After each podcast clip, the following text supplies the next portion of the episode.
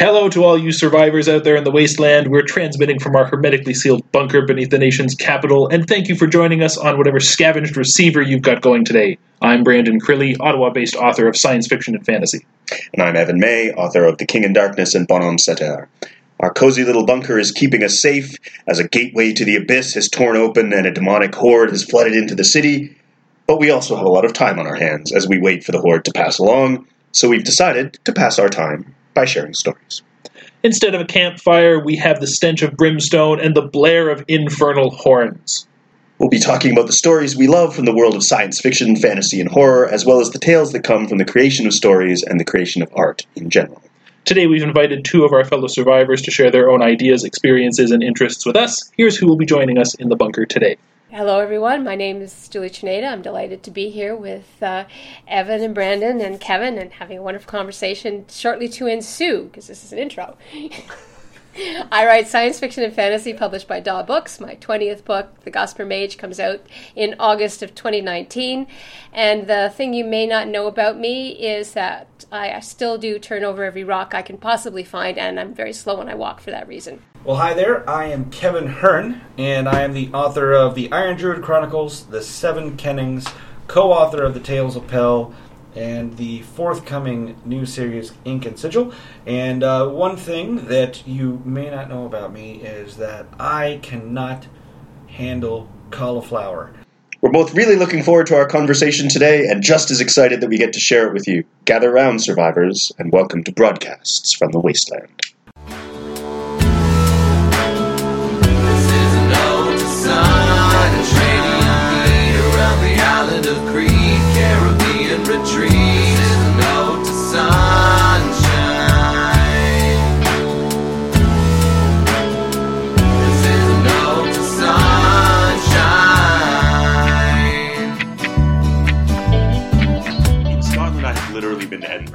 My first and only time in Scotland. Yeah, I mean Glasgow. I, I don't know much about it, except I remember from when I was young, there would always be lots of stories on like the news about Yeah. football violence in Glasgow.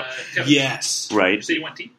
I would love that. Okay, I've got like orange pekoe English breakfast. I've got a decaf. The breakfast thing sounds fantastic. Um, th- yes, we go into pubs, and Right on. on. the doors it says no football colors. They Okay. don't allow you to wear. So there's two. It's very sectarian, and Amal was warning me about it. Okay. you know, I was like, oh, really? Come on, come on.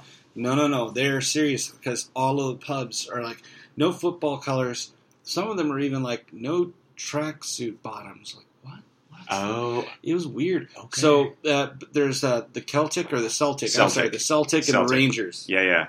And uh, yeah, when those teams are playing, the pubs can be crammed and all that, but uh, and, and noisy and so on and so forth. We went in during the game to Oh, this yeah. one place, and and it was so loud in there.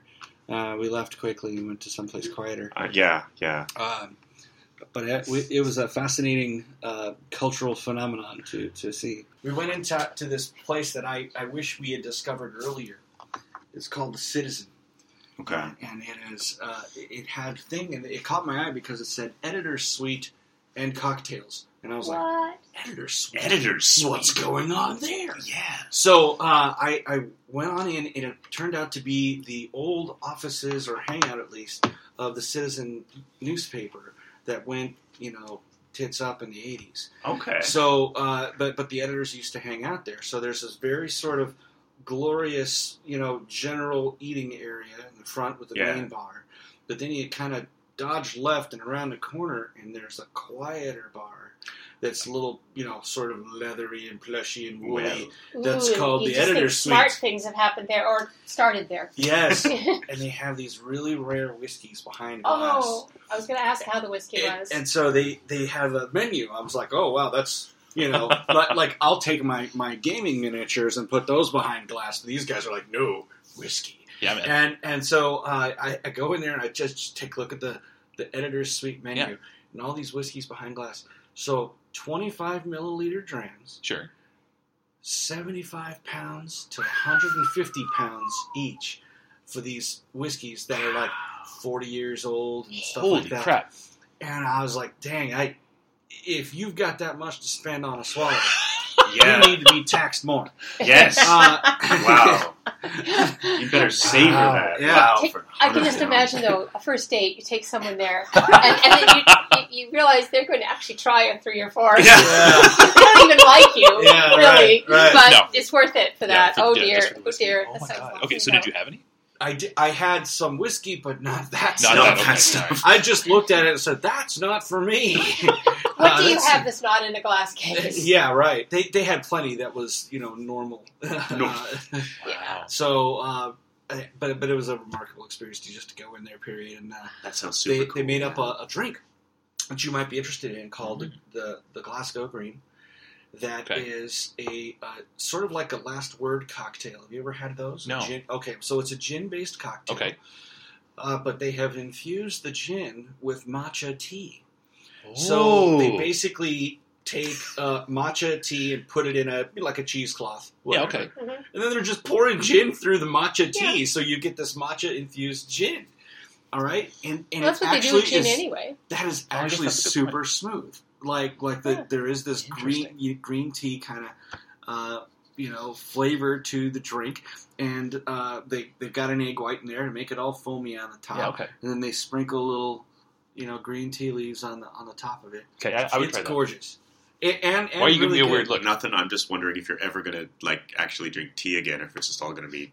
It's just going to be booze. Yeah, you're just Then- gonna filter all. The running joke is my students will have come true. Yeah. Yeah, And what what, what is this? That um, I, when I carry around my mug of tea, the running joke is that it's whiskey. That's how I get through my mornings. Ah, ah. And see, my I, I like my gin neat. oh yeah. Yeah, so I, I would like to try the gin first and then try that. I've never tried gin. Like I've always mixed it with stuff. I've never. Yeah, that's- that. yeah, I've- it was yeah, I've- because that's they the stopped bottling Tim Tom Collins, like Collins mix. Yeah. Oh, When they stopped doing that, I thought, well, there's nothing that tastes like that. That's what I sort I grew up with, oh. Air Force brand. But then we started drinking it in the summer, and I just thought, you know, what what is it like neat? Because that's how I, you know, Scotch, everything else. I thought, well, and a good gin is just lovely neat. So there you go, my two cents in there. Oh, and now I No, want no, to pour no. it in my tea. See now they, they've got a. I don't have any here. That's They had the, at, the, at the gin seventy I one. They had a, a, a, a gin that was infused with uh, cinnamon Mhm. and um, cloves and stuff like that. And they said, you know, this is a really rare gin in the sense that we can make an old fashioned out of it. I'm like, Oh, yeah. what? Yeah. So they made a gin old fashioned out of this one uh, tea no called gin, gin Bothy Gunshot is what it's called. I love the names. I love the names. Yeah. Did you ever see this the uh, documentary on making of Bombay Sapphires No. distillery? You should watch it. It's fascinating to watch them. They take an old mill in the middle of England, and they they have to rebuild it in order to put the, the, the gin distillery there. But one of the things they do is build a glass arboretum to contain the plants that are infused in the gin to give it that taste that makes it Bombay Bombay Sapphire. Oh, cool. So you can actually go in and see the actual plants themselves, and, and Vanilla's one. I mean, the, the, it's a deep secret how much of each they use, Right. but you get to touch and squeeze and see all of them at the same time. And so you see that, and then of course the thing with Bombay Gin. Did you hear what happened? Was it two years ago? They, a batch went through at, at, at a ridiculous extra proof. So we were wondering why that was a really good summer. it was a very strange summer that, that yeah. But no, it, Bombay Gin is, is sapphire. It's a really nice gin.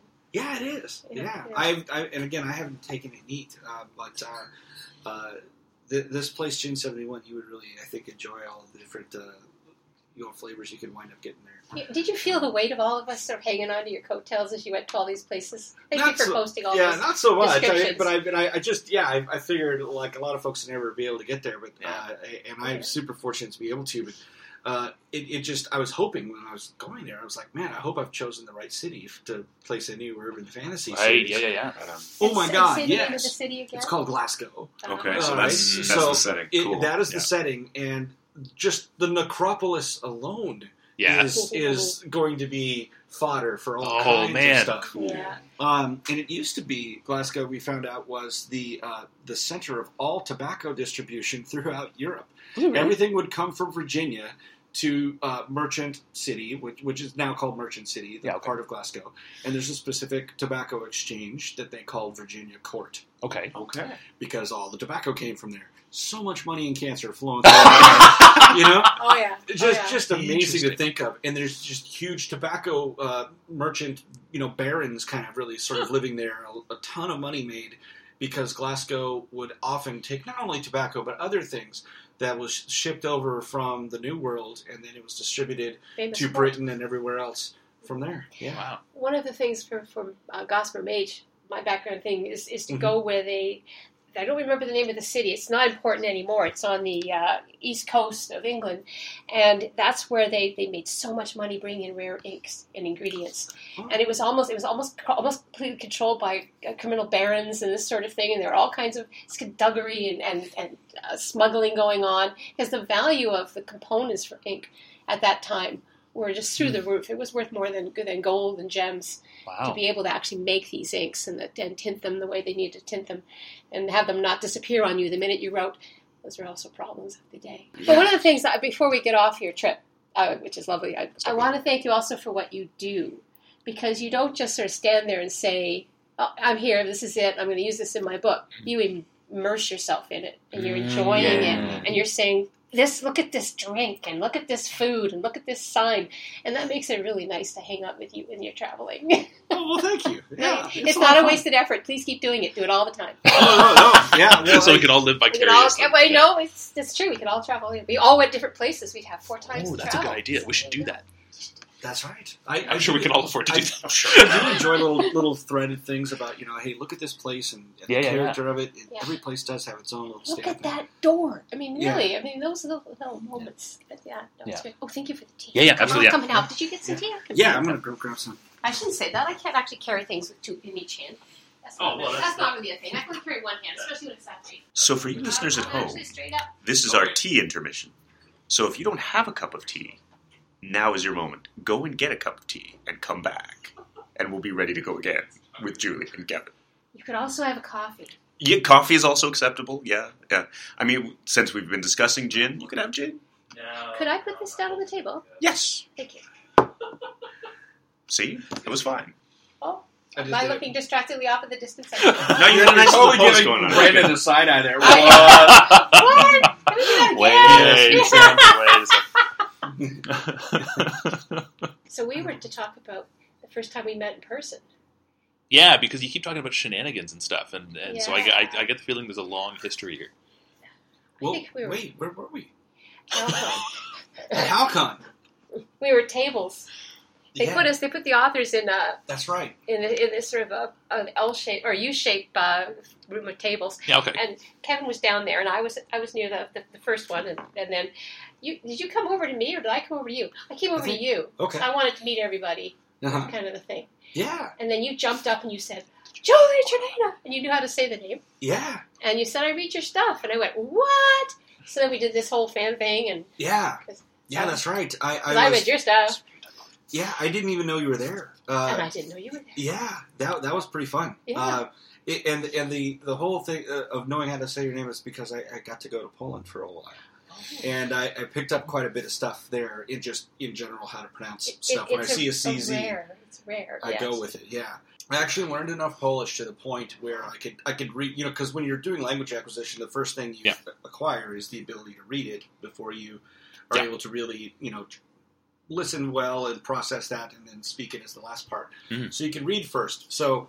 Um, I was walking by with with the, this bar with a, a little uh, sandwich board sign outside of it. Did it say tea until five?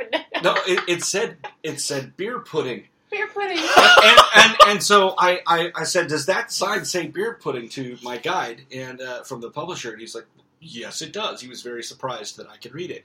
And I said, well, don't you think we should go inside? and, and- and so we, we, we went inside, and it turned out to be a, a plum pudding that they had cooked in stout. Okay, instead of brandy, I bet you that would, or rum. Yeah, it would taste good. Yeah, it was fantastic. Oh, and they had a grog menu.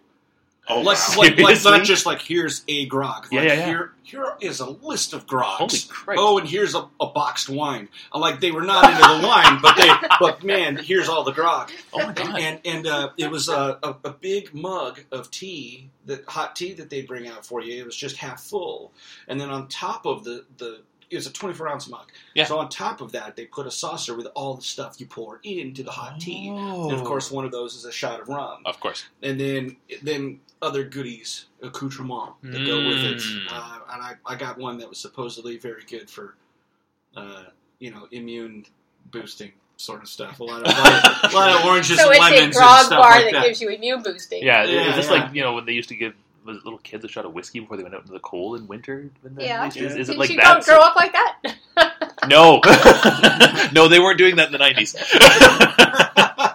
Child. Yes. Well, yeah, I'm pulling up. Maybe they have a a, a more uh, liberated view. maybe, maybe yeah, know. or actually, yeah, at least they weren't doing I that think in all of Europe Burlington has a in the more nineties. liberal Yeah, view of. Uh, yeah. which I, I mean, there's a certain amount of logic to that. Like, there's no stigma around it. There's no. I'm not advocating that we give children alcohol. Just to be clear, I'm not. Don't give me. the- Don't look at me like that. We're going to edit out the part where you're not advocating. Yeah. we're, we're just we're just Yeah, going to we- let yeah. people know that As you long as advocate Cuban whiskey. As long as it's grog. Yeah. I mean, we used to have hot toddies, so we No. came in from being What's when we would go in, come in from skating. We didn't have hot chocolate. We had hot toddies. As an adult or as a child? No, as a child. Yeah. Okay. Yeah. And that that's whiskey. But as I said, I was an Air Force kid. I think so that's- Yeah. Well, Rum? that's, is it? Yeah. Oh, Yeah. that's rum. Hot Okay. toddies rum. well, it's whatever you have. No, it's wrong. Yeah. Yeah, whatever. just pour something in Pour the tea. No, no. For for various professional and financial reasons, I'm not advocating that we give children alcohol. I'm going to keep saying that for the next two hours, okay. just to be clear. one, one thing I noticed though while I was over in, in Glasgow was that there was a lot more smokers oh yeah. than uh, than I'm used to seeing anyway. Mhm. Um, Oh yeah. I'm you, not you will not be able to walk around the street without inhaling somebody's secondhand smoke. Oh yeah. And whether it's it's a, a cigarette or uh, a lot of the e-cigarettes, the vaping Oh, thing really? was Yeah. going on there too. Yeah. Not so much pipes and cigars. Okay. Which I can almost tell. I can tolerate those, you know, because they have some ar- an Yeah, aroma about absolutely. them. Well, also you you kind of ha- hope they're a wizard. Yeah. Yeah. Well, there's. See, this is what happened in Halcon. We realized Yeah, we actually yeah. were joined at the hip at some Okay. point Cool. in our Yeah. lives. Yeah. Yeah. I'm, I'm, just- waiting for shenanigans. When oh shenanigans! Well, when you see him, you know shenanigans are afoot. That's fair. Uh, and when we. I, I just wanted to do something you know different Okay. at CanCon, and we all had books out, and I thought, well, this is great. We'll have a lunch. We'll call it shenanigans because it's just the word that comes to me when I see Kevin.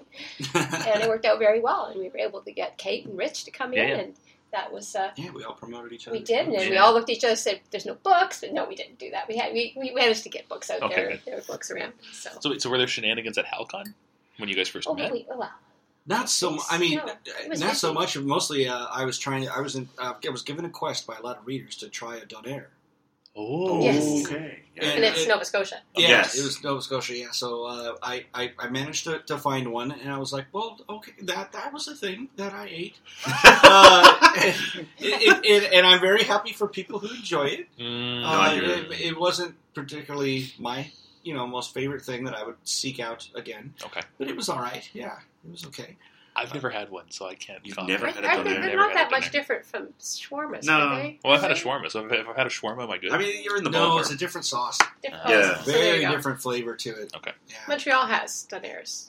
You just- Well, I've got Donair here. I Yeah. just I've never had one. well, you should now. You just- Yeah. Well, I, don't know. You didn't, you didn't sell it. Well, we'll see, I think that the donair in in a shawarma place or whatever might be a little bit different from what they're doing in Nova Scotia. okay. I think that that is they're- a different bag of chips. I might be wrong, and I'm sure somebody could.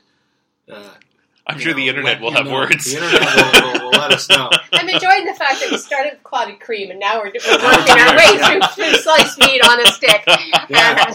Well, this donair, no, the donairs were not on a stick at all. No. Yeah, see, I think this is a different thing we're Okay, talking about. yes, that, it that is it's, uh, they were. It's almost a pizza-like thing going on. Oh. Uh, it was put it on a piece of flatbread, and they had a, a sauce, the donair sauce, with it. Oh. And so I, I think they're doing. They have a different. They're spelling it different, I think, too. D o n a i r rather Yeah. than d o n e r or well, that's the first one is what I'm used to hearing. Yeah. A i r. Okay. Yeah. Well. Okay, I, maybe, maybe my experience was really strange. I don't know. But So everyone anyway, else has to run out, Yeah. get a Donair of their own local type, Yeah. and then put Yeah. a post a uh, comment on that. Yeah. Yes. Oh yeah. All eight of our listeners will. And if you uh, if you haven't been screeched in yet, you need to do that too. Ah. Uh, have you ever been screeched? no, I don't know. Screech is a Newfoundland rum, and and it's it's a pretty hardcore Okay. screechy rum, and uh, Okay. yeah, it, it's uh, something that you kind of yeah, it's an initiation ritual I to see. say that now you're a real Newfoundland Okay. uh, Labradorian. Yeah, there, there are different qualities of screech, Okay. but uh, yeah, they're pretty well known for having a lot of taste.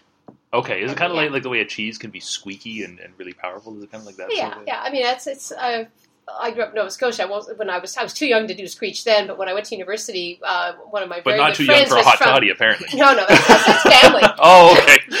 we had a, a, a you know one of our group of friends uh, first year was from Newfoundland, and he was desperately lonely. So his his uh, family sent him his, I, I don't know how many bottles of Screech. oh no. So of course every every time we got together, you know, up would come the you know the glasses, and we'd all get screeched, and it was. You know, it was it was it wasn't as bad as the purple Jesus in the big can at the end Oh. of the you know the hallway that they- they would make every week, yeah, yeah, yeah. They did that at where they the, just the poured engineers do that at things. Queens. Yeah, Or wait, maybe Waterloo they do it. It wasn't engineers. It was everyone in residence. Just had a big Oh. purple garbage can of just- indecisive liquid. that sounds awful. Screech was so much safer. It really was. So we met at HalCon. Yeah. Yeah, and I. I'm actually really good at going back to a thread. That's great. I got this little TikTok in my head. No, no, no. And I was so pleased that you know you meet someone and you say, I, I wonder if he's as nice as his work. You know, I wonder if this thing that shines from the work is the person. And sometimes you're fooled, but not usually. So I thought, yeah, yeah, yeah. I feel like I know you. Yeah, we, we had a we had a great old time, and, and uh, Yeah. I've always been uh, a fan of uh, your work with the you know the traders and all that good stuff. Mm. That universe, I loved it. So I, I, I, I was like, how cool that uh, I, I ran into you here because Oh, and then I said I write fantasy, and you went, what? So I'm not even going to ask you if you've read Turn yet, but I know you walked out the door with it. yes yes, and then so what? Tell me about the Gossamer Mage. oh yes, yes. I'm so excited. I'm almost done. I'm almost finished the revisions to send it back. Oh, okay. So that's when you'll get, get your copies. Um, Gossamer Mage is. Uh, it was my first.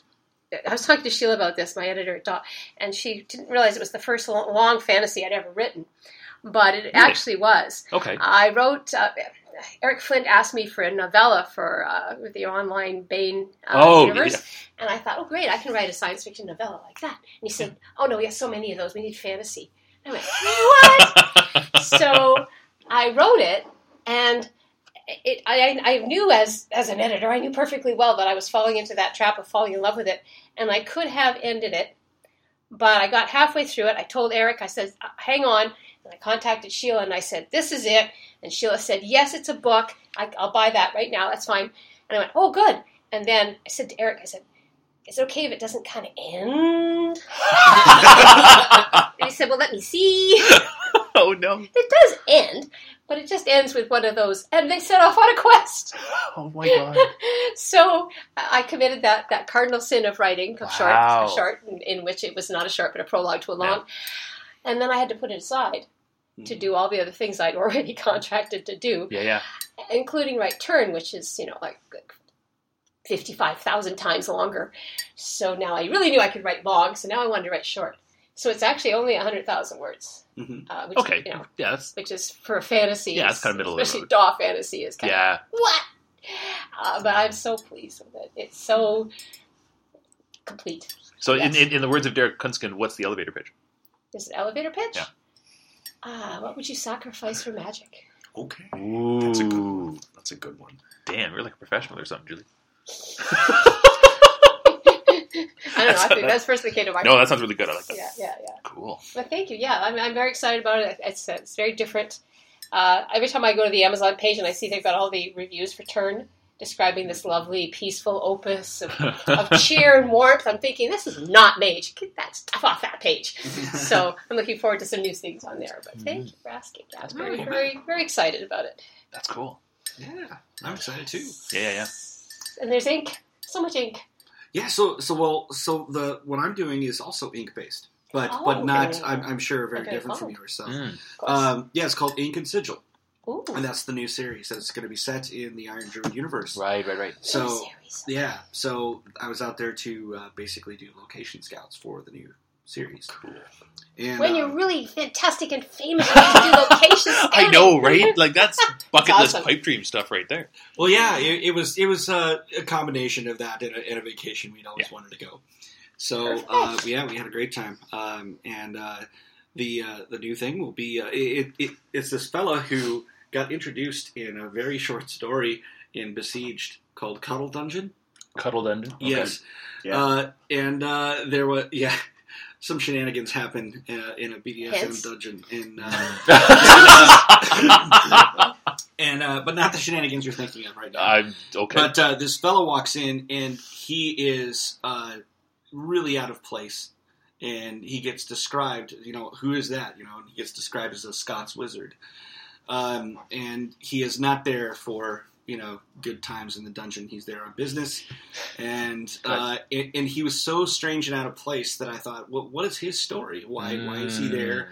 And uh, what's he up to? And so that's the new series is based on this fella. Oh no. And uh, so it's a completely different magic system, Okay. and uh, he exists in the world and performs a different function than the druids. Um, and he he's heard of them, but he's never actually met them. Okay. Uh, he's but he does interact with the Tuatha Dé Danann quite a bit. Okay. Cool. So uh, what what he's doing is he he is uh, enforcing and writing magical contracts with different pantheons. And so Oh, interesting. Making sure that they're not uh, messing around with humans, and if they do, then those uh, penalties need to be exacted. Timeline? Is it after? Yep. Okay, thank It, you. it, it's after the Iron Druid stuff. Mhm. Okay. So, Mhm. uh, After you wrench us all into pieces. yeah, yeah, yeah. yeah. No, Well, no, actually, okay. the new the new thing, the the Oberon's Meaty Mystery that just came out uh, Yeah. this week, Yeah, I that, saw that the- gives you a happy ending to the series. Oh, well, It's it wasn't set- that I wasn't satisfied. I just, I just, it, had, was inevitable. I love inevitability Yeah. in an ending. Mm. So, but it's a fight. It's like a it's like an epilogue that I could not write. It's uh, Mhm. in the actual book because um, it takes some time to find Yeah. a place to, oh, to heal from that, stuff. for sure. So it's it's uh, five months after the end of Scourged. Okay, can you tell the title again? Yeah, it's called Death and Honey. Death and Honey. and uh, so it, it's from Oberon's point of view. They Hmm. they find a, a, a corpse in New Zealand that looks like it's been stung to death, but that was actually only because he was already dying. He stumbled into the tree where the bees were, and Oh. he'd been murdered, and he fell on his back. And you find out that yeah, somebody had shot him. Oh, Um, so so th- yeah, they they it, it's a bee themed kind of thing. Um, there's three novellas in right, there because that's the one with with, bees. with, with Wendig and Delilah Yeah, Dawson. Wendig right? and Delilah Dawson. Yeah. Oh. And so uh, it it, it uh, we all have bees in there and some sort of noir murder thing going Yeah, on. Yeah, And uh, but but the Oberon, uh, and yeah, the Oberon's meaty mystery is uh, a very nice coda to the Iron Druid Thank you. Chronicles. Okay, yeah. well, I will read that before I, I read the, the one that you'll undoubtedly send me. yeah, Yeah. absolutely. See, I don't know, like you, you, you can't get on him for pulling at heartstrings with what you did in your Clan Chronicles books. Like Just Jesus, killed everybody. Basically, yeah. And Well, then, like, they- they- right till the very end, I thought it was just going to be like it was just tragedy and and sadness and And rebirth. well, yeah, Ish, ish, ish. yeah. But I'm They saying didn't like belong there. It was, it's funny because I mean, the, the whole premise of this whole, the whole thing was why? How could the clan actually exist, and how can they actually be there? And the answer is they shouldn't be Yeah. there. No, I know, Their and- being yeah. there is tearing the universe apart. no, and I and I love So- like uh, like there's inevitability in that. And, Yeah. and, like, well, that and that's what I want. And, Yeah. You know, it's, it's got to feel like you're taking me off a cliff, but I have to go off this cliff. There's no place not off the cliff by the time you get there. Yeah, And if you don't feel that when you're writing, I think you might be the same. Mm. If you don't feel that it's suddenly come to that point, you say, "Uh oh, what's gone wrong back here? What have I forgotten?" yeah, fair enough. Yeah, yeah. Well, well, when you're building up a long series and stuff like that, yeah, there has to be some sort of big payoff, not just to the last book, but to the series as, as a whole. Yeah, yeah, yeah. Um, you know, you have to have a lot of things re- resolved, and Yeah. uh, yeah, it, it, it takes a while to, um, to to make sure you're juggling all those balls correctly and not dropping any. Yeah, fair enough. Um, And you're following the the thread that catches the heart the most. I think is to me Mm. Important too. And with and, and I didn't actually know how the series would end until I was very close. I let I let myself not speculate on that until I was very close to the end because it could have gone any number Yeah. of ways. And at the end, I thought, you know, one of the important parts of a big, you know, interstellar galactic empire is when you have two people and Mm. you can distill it down to two people and their moment. And I thought, yeah, that works. That works. I'm good with that. Yeah, I would say that works. up. It's all right. I got a pug. That's what my life is uh, Ah, basically yeah. being shed upon. That's it. That's what pugs are for. Do you ha- did shedding. you have clean sheets? Not anymore. They're now hairy sheets. Yeah. As soon as he gets up on the bed, it's everywhere. Mm. That was not a, a wolfhound. No, no. he- he- Yeah, I, I have a pug and a Boston Terrier. Aw, so very, but they are the inspirations for Oberon. They're just very expressive, you know, Mm. dogs, and you can kind of tell what they're thinking, and um, especially the Boston with the ears going all over the place in different, you know, uh, different kinds of arrangements to indicate the emotional state. Um, so uh, I, I find that uh, very cool. And what are you guys working on? Um, I I'm on a little bit of a pause of actually writing new stuff right now because my teaching schedule this semester is pretty busy. Mm. Uh, so what I'm trying to do so that I still feel like I'm doing something writery is I'm in the somewhat heartrending process of sending out queries for the book I I, uh, I finished up writing through the summer and the fall. So I'm trying to find a home for my historical Victorian fantasy novel. Hmm. What's Yeah. the title? Uh, I'm calling it Heretic Blood for now. I'm open to changing it. It's a working title. It's a working The protagonist is great. I mean, I, I like her. I like her. And I mean, it's the story of, of how I started writing this book is somewhat crazy. Because I have my friend who lives in Scotland that we were talking about earlier. Uh, she was moving, and so she and her daughter were like traveling all around trying to find a place that would suit them. And she just mentioned some towns she was driving through. And she mentioned this one town that they had been through called Easter Pinkerton Mm. and I was and I was like, wow, that's a cool name. And and I we were talking on Facebook, and I said, that sounds like the love interest in like a Victorian spy story. and then I thought about it a little more, and I was like, no, no, that's the main character. Mhm. And that was where the main character for my my story came from. So she's a lady spy in like late nineteenth century. That's awesome. It is awesome. And what about you, Brandon? Uh, well, aside from this, um, I've got a novella that is in draft two right now that our, our mutual friend Marie Bilodeau is looking at and giving me uh, is tearing apart, uh, which I will be sending off to an agent as soon as it is done, and so we'll see what happens. And then uh, what have I got? I got a short story that I owe to um, Susan and Lucas for their next anthology. Oh, me too. Oh, are you going to be in that? Yeah. Well, only if it's good enough. Only if it's good enough. Yeah. Well, they're Oh, both. can high five with my wrist. Oh my God! Yay! Everybody high five me. I didn't even. There was Whoa, a I moment of hesitation there. Where I was like, "Oh no, what am I doing? I'm going to break Julie Czerneda." Anyway, back up, backing up. Yes. So yeah, yeah. Yes, So, so yes, yes, it working on a short story, and then, so, yeah, so yeah, if it's good enough, then, then Which which season are you? um, winter? I am uh, summer. Summer. Okay. The, the, the anthology is themed around the, the sort of the, the passage of time through life, Yeah, through yeah, a yeah, lifespan. aging process and stuff. yeah, yeah. and So I'm, I'm at the end. yeah, yeah, yeah, because winter is uh, like Death, dying, Yeah, yeah. yeah, no, yeah, yeah, and so I'm in adulthood to Diapers. middle age. Yeah, Yeah. no, no. Well, I am. see. yes, yes, yes. But I'm, I'm dealing with end of life. I'm Oh, dealing fair with enough, end of yeah, life. yeah. For a very, very large alien. Oh, It's called Handler 816. Interesting. This is what I'm going to do after I turn in the mage to everybody and Yeah. I can go back and Yeah, I, I can say I, it. yeah, I can say this now because the, this won't come out until after I finish the story, but I really need to start writing it because I'm pretty sure it's due in April. well, I was so worried because it used to be due in just for December, and I Yeah. had Mage to be done, and I, I, I wrote to Lucas. I said, "Can I maybe have till the middle of January?" Not knowing I was going to break my wrist, yeah, yeah. and he said, "Well, quite frankly, you can have till April because everybody's asking for that." Oh, And I said, "Oh, I'm joining in." Yeah, yeah. No, the the email he sent me said April right from the get go. So I'm like, yeah, okay, good. yeah. No, there was a period of time when it was hoped to be sooner, so much Ah. sooner. So Yeah, okay. we liked- I'm glad you guys have been talking about uh, finishing up an anthology thing, though, because you reminded me that I have a story that I need to And yes, people, this is how it goes. oh yeah, that yeah, Oh, right. Yeah. Yeah, I'd, I'd forgotten all about it. Because they're like, it's due in a year. And I'm like, Oh, so, yeah, that's the well, worst. that's Well, so that's it. long. Yeah. Now I've got all this time, so I completely forgot about it until Yeah. just now. Is it Well- now almost the year? No, Okay. no, I still Is it past the year? No, no, no. I, I, I- I still probably have a good six months. Oh well, but that still, fine it, then. it completely dropped out of my head. Oh, you until have to slot it in. time. yeah, yeah, yeah. You know, So- you know what's good for that? Trello.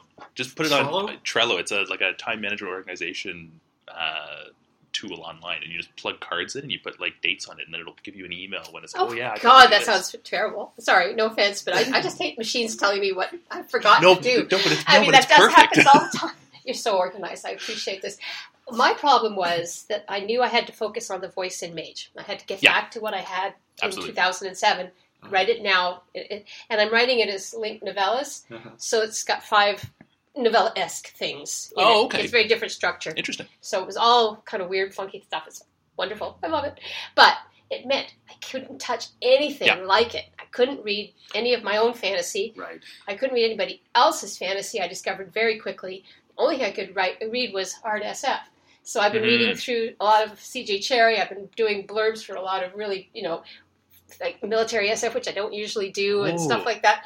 And that was fun. I could do that, Yeah, yeah, but I couldn't do anything else. So I, when I was waiting for Sheila to read uh, Mage, which she did, did very quickly, I had a, a commission to write a short piece, a very short piece, from a magazine in uh, Amsterdam, who was doing a chain of creatives looking at algorithmic anxiety, starting with facial recognition software. Nothing could be further from what I was doing with Mage. It was fantastic. I wrote Yeah, this yeah. wonderful story I loved to death called Duck Duck Goose, based on an Icelandic man's artist's rendering of what facial recognition software made him think of Chinese food.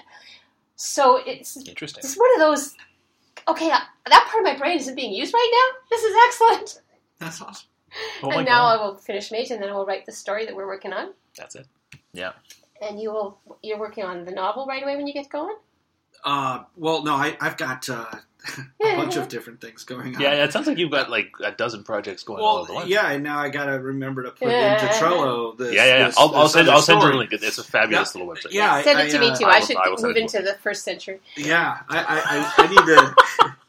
I need to get better at my time management. Clearly, but I have. Um, I have the. I have to edit the Princess Beard, it, or copy edit, I should say, the Princess Beard, and then um, I have to write ink and sigil, and then I'm also in edits right now on A Blight of Blackwings, which is Right. the sequel to A Plague of Giants. yeah, yeah, yeah. So um, Yeah, that's that's busy. yeah, and then I have the yeah the story to write for the anthology as well. So, yeah. So I yeah, I got some things to, to do. Yeah, no, I hear that. Yeah, I feel bad having put it off for as long as I have the story. But when I got the invite from Susan Lucas, it's the first time I've ever been invited to an anthology before, and I freaked out a little bit, and I got stuck in my own head, and I just I couldn't touch it. And now it's March. well, if it makes you feel any better, the, the lovely people have invited me since the very first one, and I have never been able to really? come. Well, the first one, "Strangers Among Us," Yeah. was on the mental uh, mental health and and what about a character who is mentally challenged, and that becomes the hook that that Yeah. makes them successful. Yeah. I wrote a start, and I had nothing. So I wrote the introduction to it as my, my way of saying sorry. nice. Because when they were first starting out, you know, they really wanted, Oh, sure. you know, a couple of people that whose names were, were in a list somewhere. Yeah. And so I understood that. Mhm. But I took that, and it became the start of the novella that led to the, the only thing to fear that leads to the first Esen book, Oh yeah, okay, the new one. Yeah. So I did use the character, okay, but good. I had nothing for him to do until I threw the blue blob in his way. But ever since then, they very kindly said, "We're having another one. Would you like to submit to it?" And I would say, "Yes, I Mm. would love to." And then I'd look at the deadlines, and I'd be going. yeah. So this one, I was determined. So Yeah. I actually wrote it on the way home from World Fantasy. Oh okay. Like I scribbled out the, the outline of it there, Yeah, and yeah. I had it, and I thought, I got this. This one, I've got this. So please Mhm. give me a deadline I can live with. So, Yeah, no kidding. But Yeah, is it Yeah. start of April or end of April? I can't remember. Because If if you're worried, not that Where's I'm, I'm Trello totally not thingy? worried. Well, I don't have that in Trello. I just know it's. oh yeah, uh huh, uh huh. Okay. Well, for me, it has to be done before I write the new novella in in Marrowdell, and then I have two books due by the end of the year. So it has to be done this month. So Yeah, that's okay. just how I do it. I just I work I work backwards from when Yeah. do I when am I Yeah, busiest that, yeah, that makes back. sense. See, I do that, but with my day job. Yeah, exactly. Yeah. Well, this is our day job. No, I know. Yeah, it's just like so. I do, but it's fine. I do the same thing with teaching. It's like okay, I know I have midterm marks due wherever, and so I'm, I'm going to be busier that week, and so let's make sure I do. I'm, I'm just I have to share a specifically happy thing though. yeah, Oh, My please. specifically happy thing is this is the first spring, probably in seven years or more, that I don't have a deadline, Okay. and Seriously? I'm a gardener. Oh, So I have oh. suffered. I have suffered greatly trying to keep clean enough to go back and type because I had to. now if I get dirty, I can stay that way. bring it, bring it. Do it. Yeah, it's gonna be awesome. Yeah, It if, if we ever get spring. I don't care. It's good enough. We're digging the snow out, throwing it to the neighbors. Oh, really? No, we're thinking about it. I know that uh, you, uh, mud season is coming. Is that Mud right? season mud is season, then Yeah. spring, right? Yeah, Yeah. yeah, And at least the last couple years, we've gone like straight from winter to like summer. Yeah. Like there's been like a Except week. for last year's April nasty storm. yeah, Oh, yeah, that's we right. all hate that. but there's been like a week of spring like Yeah. weather, and then all of a sudden it's summer. Yeah. Like, Yeah. It's, Yeah, Very it comes pretty disappointing. fast. Yeah. And I've heard that the, that it's going to be the same this year. That it's it's going to be cold for like the next two or three weeks, and then it's going to be bam spring.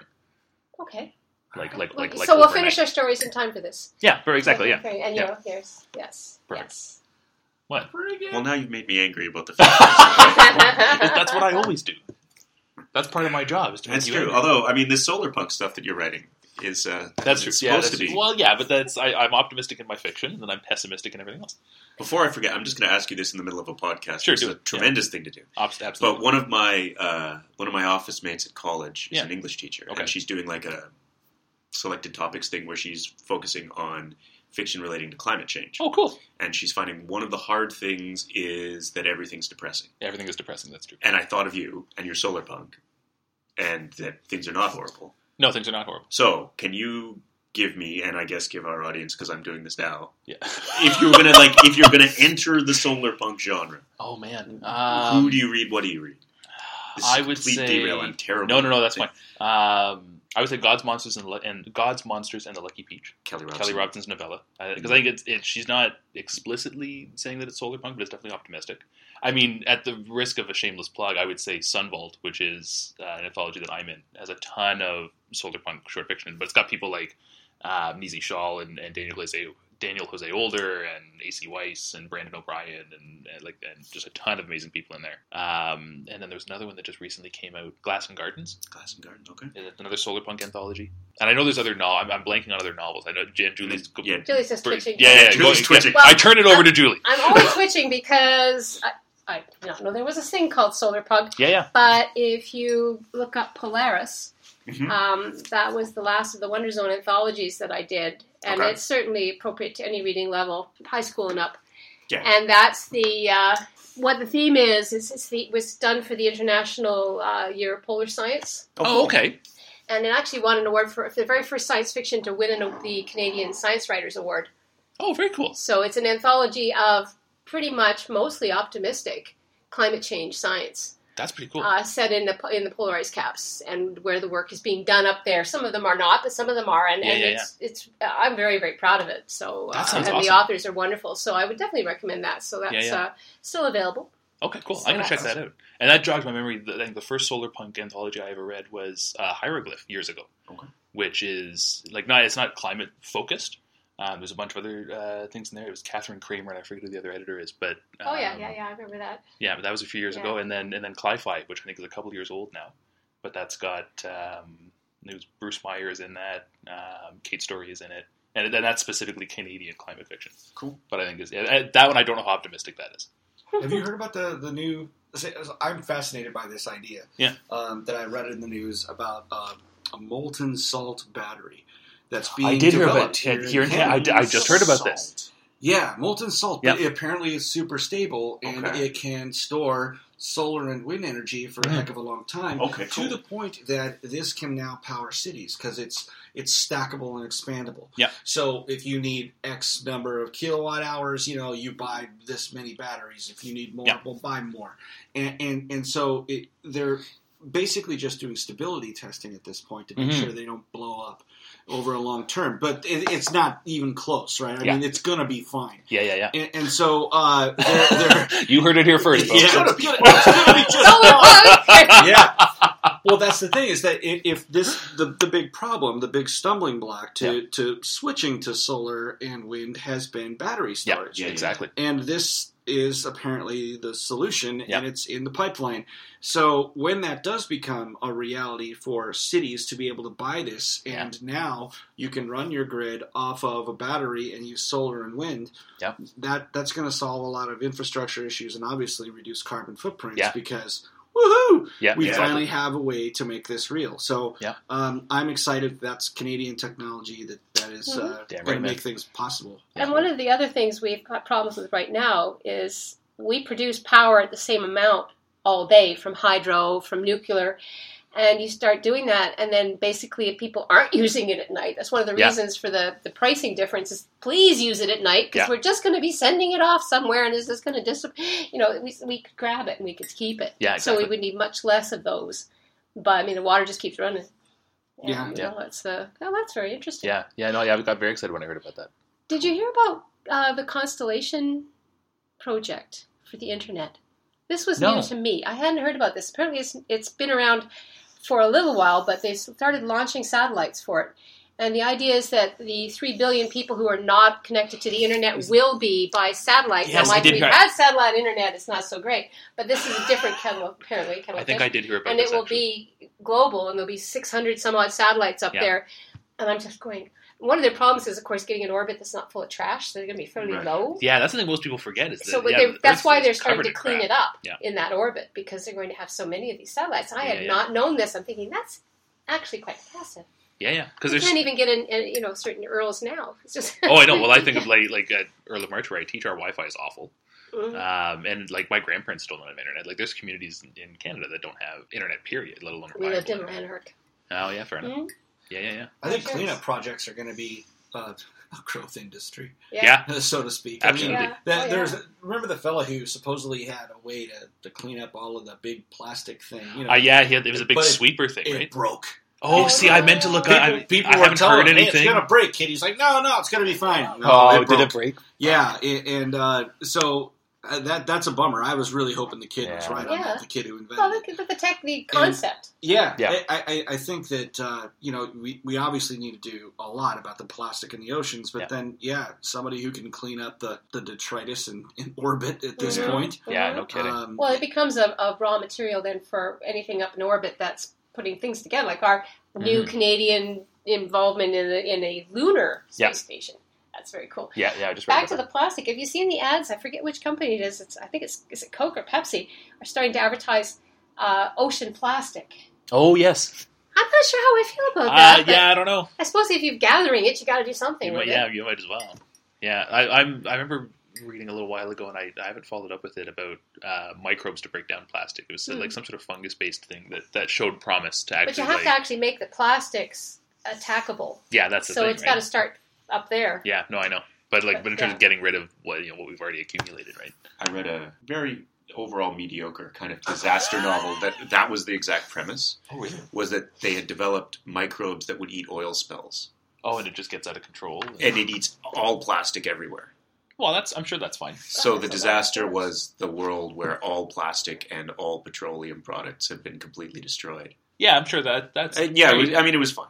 yeah, um, everything's fine. yeah. That doesn't sound like a disaster. Yeah, and so all. whenever I start hearing about microbes that are going to eat plastics, I I, yeah, I, I hear a little yeah. bit of a red alert. But mm, Yeah, my, So we didn't we didn't know that UV was going to take them down, and it's amazing how many you know chairs and uh, you know ornaments and pieces of artwork suddenly they just sort Yeah. of touch them and they go blink. Well, that's um, uh, Tanya's Confederation books, right? With the Yeah. plastic aliens. Yeah, That- and all- yeah. I love that when people are like, "Yeah, plastic is freaking everywhere." Like, what, what do we do? it's apparently in the Marianas Trench.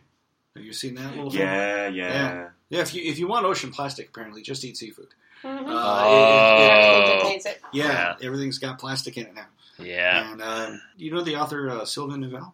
Oh yeah. Yes. Yeah, he's out of Montreal. Right? Yeah, yeah, Yeah, yeah. yeah. Yeah, he was at CanCon. Yeah, yeah. Well, yeah, he was he was telling me about Oh, really? about about uh, how the plastic that's building up in our bodies is is messing with our fertility.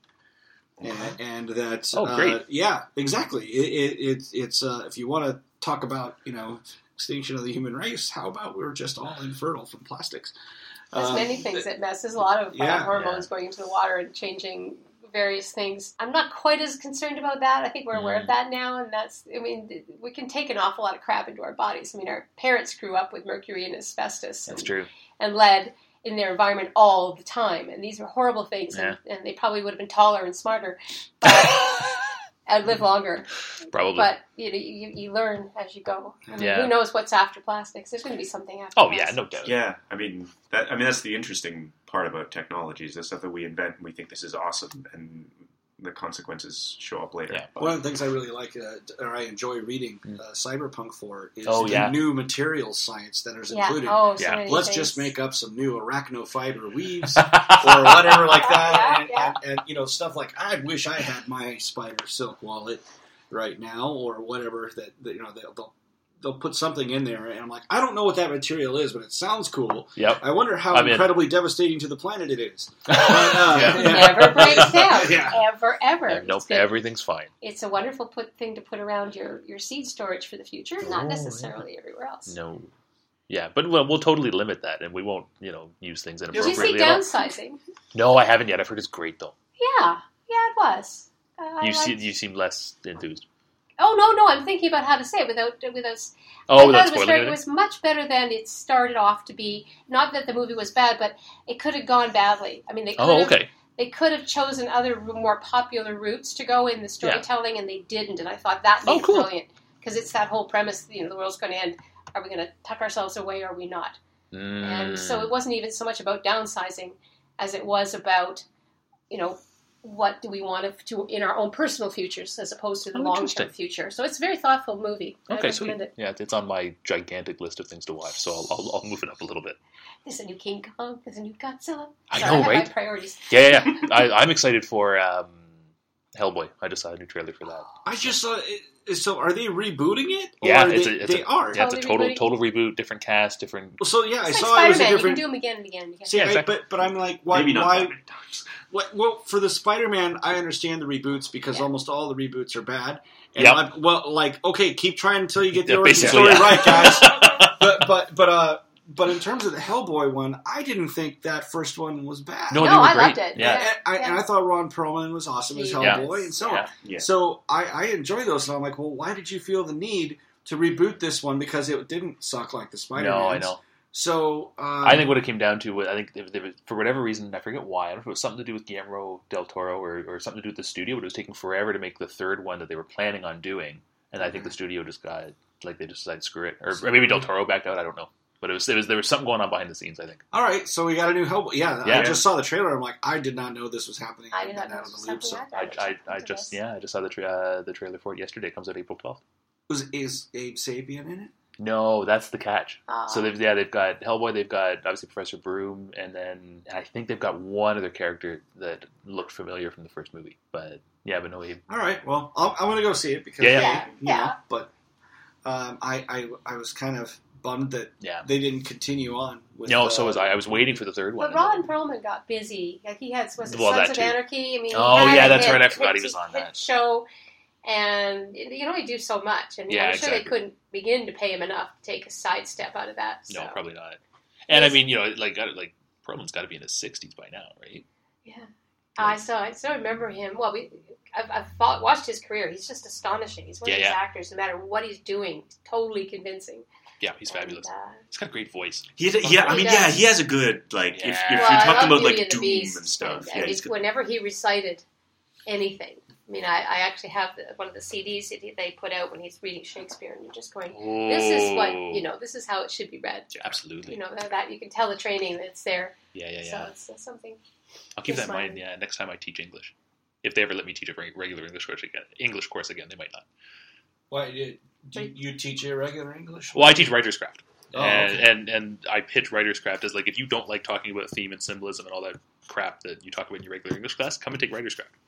To the point that well, Jess is an English teacher at my, my school, and uh, I went and did a pitch this week to her grade 11s, and you know she went and supervised my class, and I went and I was talking, and I said that, oh yeah, yeah, we don't do symbolism or any of that bullshit because you know I don't think about that as a writer, and then and then I left, and she came back in to teach a lesson on symbolism, No, no. and apparently, and all I get is this text at the end of the period going like, "You're never allowed to talk to my grade 11s ever again." because the whole class they were like, "Well, we don't. Why are we talking about this?" Mr. Crilly says writers don't think about this. I'm like, "Oh God, what have I done?" Don't tell my department head.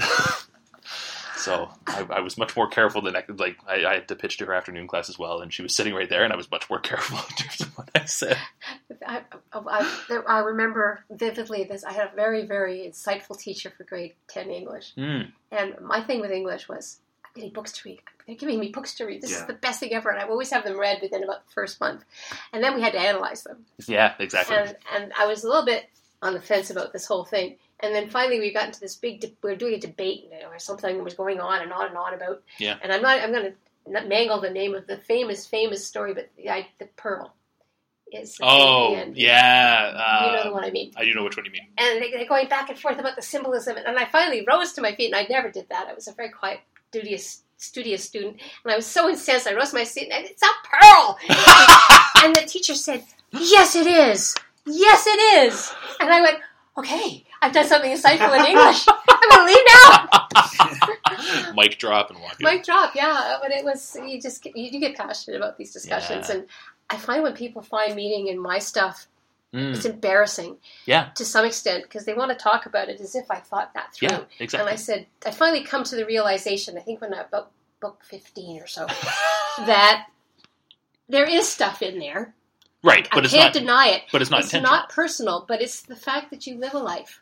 Mm. what- The analysis is trying to do is pick out the commonalities of a lived life to Okay. a piece of fiction. Interesting. And in that context, it works for me. And everyone can have their own little view of it because they're all coming at it from their own perspective and experience. And, Yeah. Okay. you know, having been to Scotland or not, Claudia Cream or no, um, cyberpunk or not. Right, yeah, They'll okay. see what they see, and it's absolutely valid because that's the reader experience. right. Okay. I think my only complaint was when I was in grade 10 and on, I wasn't ready to have a reader experience, like to analyze it. I was wanting to create it yeah. or just consume it, just to be blown Yeah. away by what I was reading. Absolutely. And it, I think it does take a while to come back. And of course, the people teaching are, are trying to give you that perspective of you can analyze it. And I'm going, no, don't make me. So I do see where both sides come Yeah. from. No, I, I, I do too. The, the my bone of contention lately is that, and I didn't realize this until I started teaching writers craft, but um, I don't know how consistent this is across, say, Ottawa, but at our school, um, in the regular English classes, they don't do any creative writing at all. It's all analysis.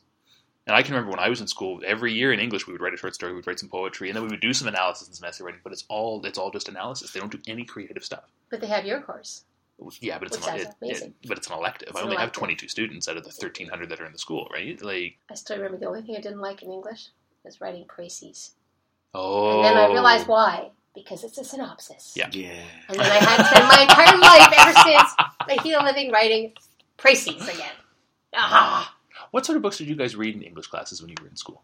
I don't know what was going on in my high school English department, but both my junior and my senior year, Yeah. I got a heavy dose of Russian literature. Seriously? that's right. Junior Tolstoy. junior year, What? here have the brothers Karamazov. Seriously? You know, and then in my senior year, um, I, I had to do Crime and Punishment, which was Oh a my- punishment Holy Christ! and a crime, and also Chekhov's The Cherry Trees. Really? Wow. So, so That's that was duty. a lot of stuff. Oh my Uh, God. a lot of Russian this lit. explains so much about you. So, so I, I was, I was, uh, I, I, that was just a really strange experience because I, I kind of knew going in. I'm like, this, this is unusual, right? Yeah, that I've never yeah, heard of Yeah, that. But, yeah. uh, that's like a, a college prep kind of course. Yeah, no kidding. That's Or That's university, yeah. Yeah, they well they they were college prep courses, I guess, but I didn't Well, expect it to get two years in a row. Of, Yeah. Mhm. Here's the most, you know, more Dostoevsky than anybody ever Yeah. reads. Oh my and, gosh. and and then uh, yeah, we, we there were some Tolstoy short stories and stuff Oh like God. that too. So I don't know, they were just really into you know. Pretty, Yeah, I don't get that. we we were at the cusp of we shouldn't be teaching with the American stuff in our schools. We Mm. shouldn't be teaching American literature. We should be teaching Canadian literature. Right. Okay. And for a couple of years, I was really convinced that really just meant anything with wind on prairies, well, that's and and was dark and had a terrible cover. yeah, Um, and many wonderful things in there, but uh, mostly that. yeah, A lot of Shakespeare. yeah. a lot of that sort of thing. Um, and then we started reading things that I didn't want to have read. Mm. You know, Yeah. uh, and I'm thinking you're making me read these things, and I'm not getting the the writing out of it, or the I'm getting social commentary from Mhm. this, and that uh, you know, you'll you know, Catcher in the Rye. I think I mean they're, they're, they're Yeah. works of great literature and all the rest of it, but they weren't making me a better reader. They weren't making me come willingly to the table. Um, but fortunately for me, they I could actually you know they had book clubs and you could buy books and I could take them home and read anything I wanted. So. Yeah. I read a lot of Encyclopedia Brown when I was a kid. Yeah. Yeah, Ah. I love those little. You know, the, well, did you did you have the the little uh the little flyers that came to Yep, your yep, school? yep, yep. Oh, yeah, and yeah. you got to order, and then Yeah. the books Yeah, yeah, came yeah. one day. It was so Oh yeah, that was a Yeah. blast. We still have those. Yeah, oh, Okay. they're, they're wonderful Scholastic. The Scholastic, yeah. yeah. That's how I got uh, everything like Tolkien, all these other Yeah, things. That's same. how I Yeah, Harry Potter, them. all the Star Wars books I used to read. Yeah. Well, I remember the fantasy section being pretty small. Yeah. Yeah. I was like, "Come on, guys, come on!" Yeah, it was like a page. Let, let me, yeah, give me some more of that, please. Yeah. But um, it, it, yeah, I, I used to love reading um those books basically Mm. that they would offer through there. You know, of course, Beverly Cleary, Cleary, Oh yeah. uh, and uh, you know the, those kinds of. I see. And, and this was a time before they had classifications like YA and middle grade and all that, right? Mhm. Um, but you know, they were. You know, of course, I loved uh, the mouse and the motorcycle. I remember Yeah. all those those, those Yeah. little things as a kid. So I was. Um, I've done a lot of work. One of the things I did is, as a science educator, Mm. was work in how to make it uh, integrated with English, with Nice. language arts, because Yeah, yeah. that saves time for teachers if, if you're accomplishing two Yeah. things, and it's more interesting across the board for students because you've got that spectrum Mhm. going on. And the first thing I found was that for science fiction, they were often giving them Dune as a reading assignment in grade nine. Oh my god. Dune! Dune. I don't know Oh. how many times I went to three schools in a row, and they were all doing the same Holy thing. crap. We, we want to do a book report. Here's Dune. What do you- Oh, this is some, how to stop kids loving science fiction. I mean, Yeah, they're the kids crap. who've already read it, and they're fine. Yeah, Yeah. exactly. But anyone else, they don't have time. They've just come off reading, you know, like Goosebumps, Yeah. and they're expected to do that. Which is why I did the short fiction. I did a whole series of, of uh, science-based, like science curriculum-based short stories for schools to use. That's awesome. Partly because they could read something short, and they could all talk about it Yeah. and do it within a reasonable period of time. Mhm. But even just to make books available to be read, like the, you're talking about the catalog, I would love to have seen a Carol in each classroom with the catalog type books in it. That you could actually just say more Mm. fantasy, you know, Yeah. not just the library, but actually in. Yeah. So if you finished your assignment early, you could go pick one of those up and read it. And Yeah, I, I, absolutely. but no, it's. But we're all readers. When did you first start sort of hiding in a room, reading, reading, reading, reading? oh reading, yeah, reading? I, I yeah I tore through those you know Hardy Boys books Mm. that Yeah. had been written by how many different authors all Yeah. under the same name. Yeah, yeah, Who yeah. knew that was a thing? I didn't know that. oh God, years. yeah, yeah. So, um, but yeah, I, I used to to tear through those, and uh, but I- but I, I I was reading pretty young. I remember being bored in kindergarten. Well, well you know, like Jack, you know, the kids are having trouble. You know, Yeah. they're, they're, But they're, you're already they're, reading. they're still learning it, you know, Yeah. and Yeah. which is cool. But I, but I, I was already there, and I'm like, I, I've already finished this book.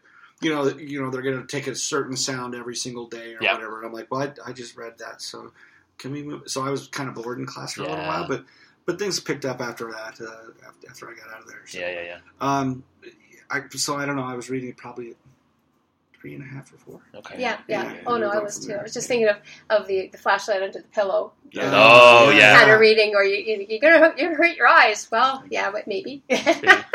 We're all wearing glasses We're all here. wearing It's glasses. all Yeah, good. Everything, yeah. Yeah. everything worked out great. you can read by moonlight. I can testify to that. oh, okay. You can, but no, I, I I loved reading, and I I think the first novel I can remember reading on my own was uh, Gulliver's Travels. So I was Mm. probably about Oh, wow. six. So yeah, I was like you. You, you, you, you sort of once you've got it, if if there's more there, and I was very Yeah. fortunate. My parents did have a lot of books. And they, they themselves read, Mhm. so that always makes a difference. Too. Yeah, yeah, yeah. It's a, that's the thing. If people don't read for for the joy of it, Yeah. no amount of telling them that they're going to learn stuff from it helps. Yeah, absolutely. Yeah, and that was like I, uh, my love of reading came late because I can distinctly remember in the second grade we had this setup where you would get like these paper like blue ribbon things. Like every ten books you read, you get a ribbon. And by the end of the year, I only had one ribbon. I, I, I remember flat out refusing to take part in this. I'm like, I'm not reading for a, a fucking game. Like, minus the cursing, obviously, because in the second grade. But um, Maybe. maybe I don't know. Um, but yeah, it's like I'm not like I, I, I should just read for the love of it, and and that's been through my whole life. Like university almost killed my my love of reading. I almost didn't become a writer because of university because I spent so much time having to read and and write for like the English uh, course in university that it just like it almost killed me. Honest to God. What, Did you go did you, on in English yourself? Yeah, I. I, I Well, you were an English professor at one point, right? I, I, I was, uh, no, yeah, no I got- disrespect. So I am the fraud in the room. I had an extended major in English education, and so Yeah, yeah. I took a lot of English courses. And um, yeah, I, I, I've uh, I read uh, quite a bit of stuff for that. I took an existentialist lit course. Whoa. Yeah, that that was wild. Um, Yeah, no doubt. And um, I, I enjoyed it. Uh, I had a good time with it.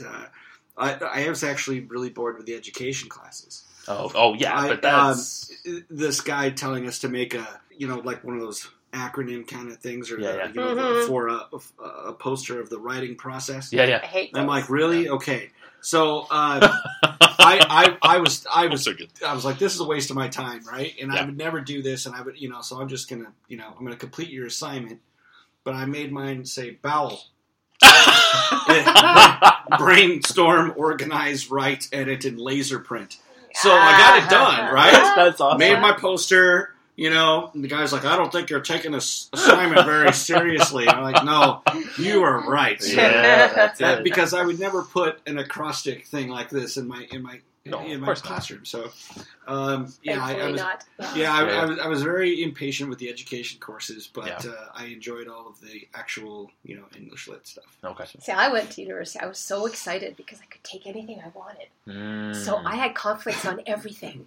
yeah, oh yeah. I took everything, and they said you can't. and you just did it anyway. I, well, I did. I, I managed to make it work, Okay. but eventually you had to, to focus in a bit. But Right, yeah. my first year, I, I took logic.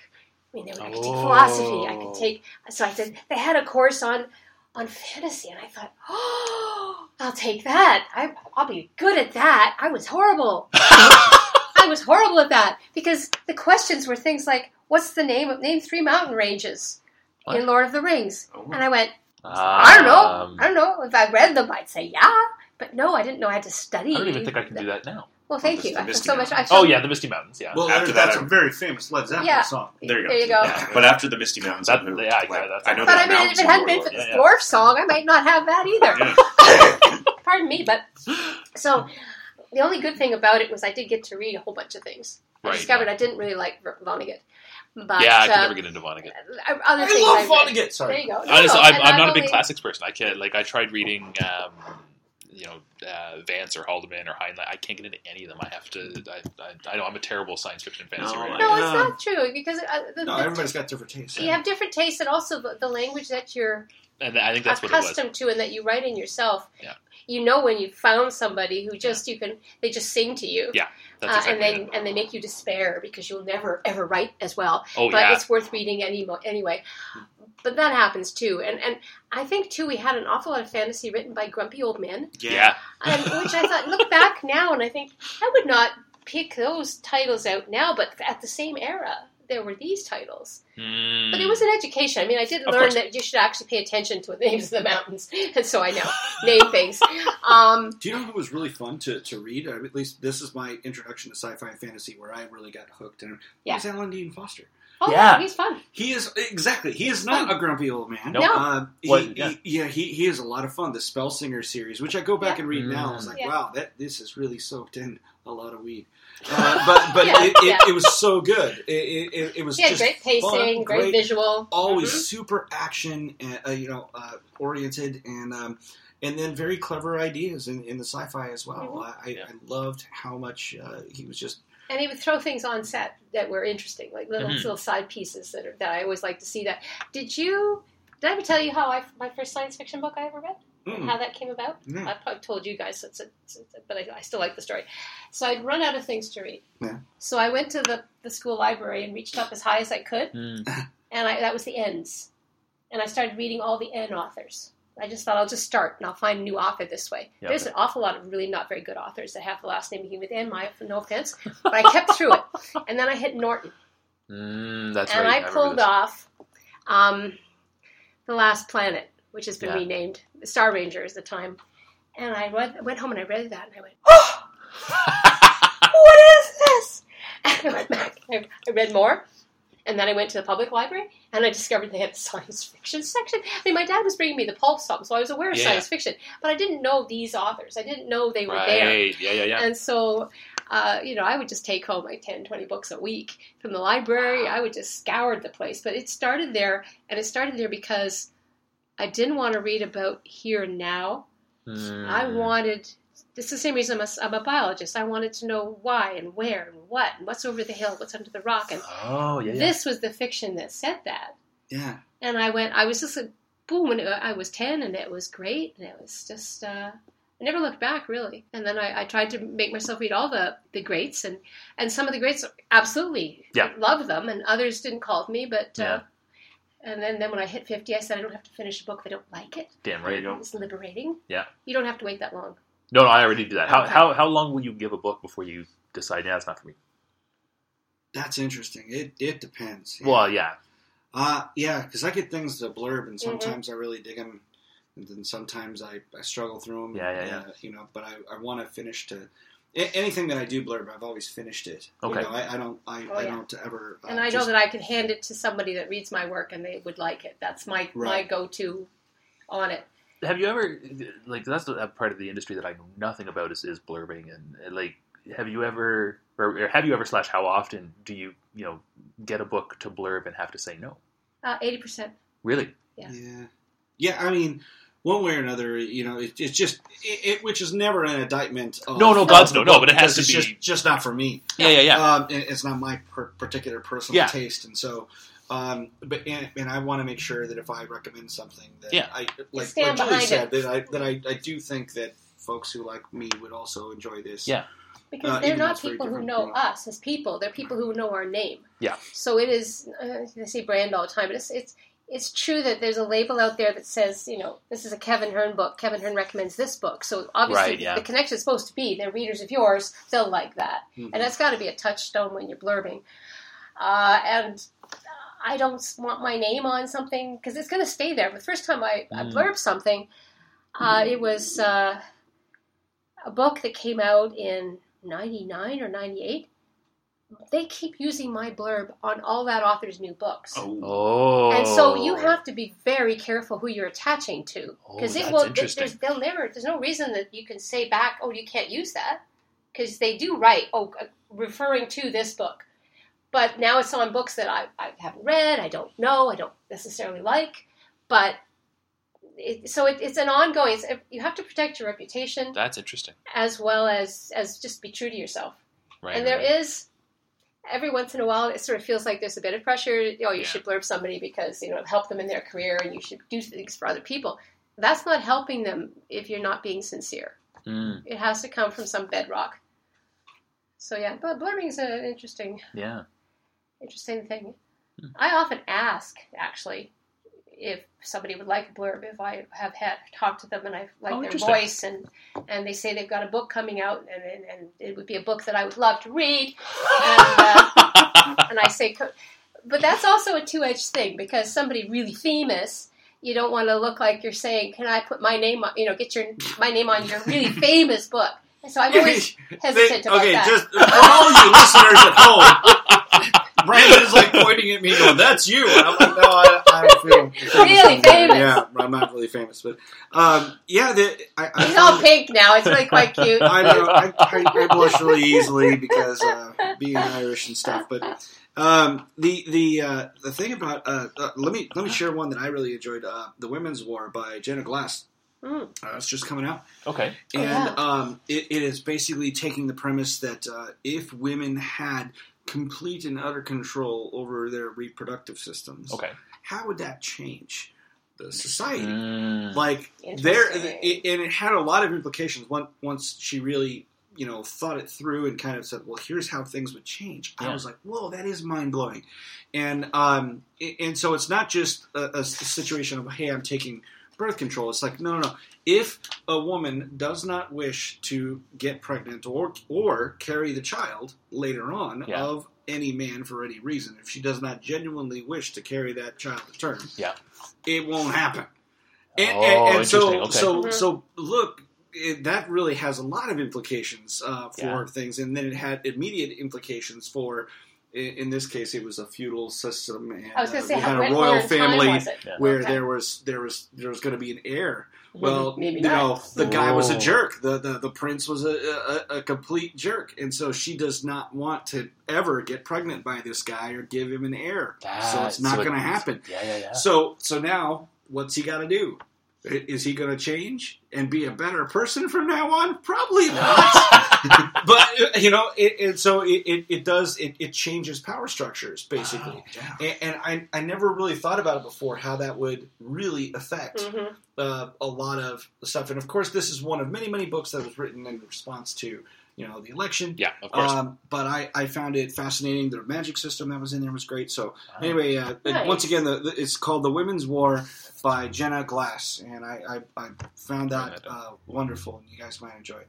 you know we're recording this, right? I realized that we're recording. Julie wrote it down. You didn't give her crap for writing recommendations. did. Yes. Oh, Wait, everyone pause and write down All right, hold the on. women's war, and that's that's fantastic. No, Oh, you know I- I'm going to put on my Goodreads. the best books to blurb are the ones that take your breath away, Mm-hmm. and you don't get that very often. I mean, you, you say, "Yeah, this is a this is fine. This is a good book. You know, it's a, especially if it's a debut. You say this is this is really good. I don't damn with faint praise. I mean, I Yeah, yeah. I will look for what I find is really really great, even Yeah. though the book itself is, may not be perfect. That very rarely are. for sure. Every once in a while, you get one in your hands, and you just say, "Oh my yeah. god, I got to read this first." Yeah. Nah. So Yeah. that's that's a nice feeling. Everyone will feel that way about Gossamer Mage. This is my, this is my hope. No, noted. I know. noted. no, no. I, I'm No, waiting no. with bated breath. Oh god. Ah. I'm sure it's, It's actually terrifying. This stage of things. really Still, Yeah. like still Yeah. after This is book like, twenty. This yeah. is actually my lodestone. I now know what number it is. I had a lot of trouble in teens, but now I've got a twenty, so now it'll just be that. So yeah, I and got it's still terrifying. Oh, yeah. Wow. well, especially if you do new things. You try new stuff. Okay. You know. I, that, that, I'm I- not an English major here, people. Oh, fair enough. Okay. You know, biologist. I, I, I really worried about actually ascending to third person in my third book. I Oh. worked very hard on that, and uh, so managed third person. Yo, go me. That's awesome. Yeah, yeah. So no, it's it's it's it's good to challenge yourself. It's, it keeps Oh, the work fresh, and I like that frisson of terror. I do, I do. okay. I, just, I was kind of hoping that terror would go away at some point. That's Oh all. no, no, you're going to be terrified all your life. Yeah, Sorry, yeah. sorry. Great. That's It's perfect, Kevin. creativity. It comes with passion at both ends. Yeah, yeah. Great. I'll give it. Uh, Gods of Jade and Shadow. It's coming out by Silvia Moreno, uh, Moreno Garcia. Yeah, I've, I've heard of that one. I think.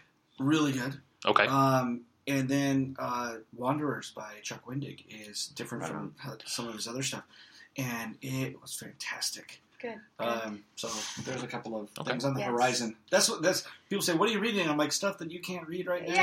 Yeah. I read it ahead of time. You I'm know. not trying to be mean, but yeah, yeah. yeah, You'll read it in a few months, but Yeah. um, that's kind of where I'm at. I'm not usually reading something that is Mm. on the shelves at the moment. I'm reading something that will be on the shelves in a few months. Right, right, And I will go back to old ones too when I'm writing actively. It's, Oh, it's, okay. you know, like comfort food and books that I know I really like, and and I I always find something new when I'm in that mindset. Anyway, when I Mm. read them again. Um, I, I recently reread all of Anne Bishop's other books. Oh, okay. Yeah. her new one's coming out, and we're going to be signing next uh, end of this month, actually in Albany. Oh, cool. But I read them again, and I have to say, this read, and I don't know whether it's because I was in the middle of Mage Brain, but it was it's actually a thing. Roger will tell you. Uh, Mage Brain. well, plus with the cast, I was just Oh, yeah, zoned okay, into writing right. all the time.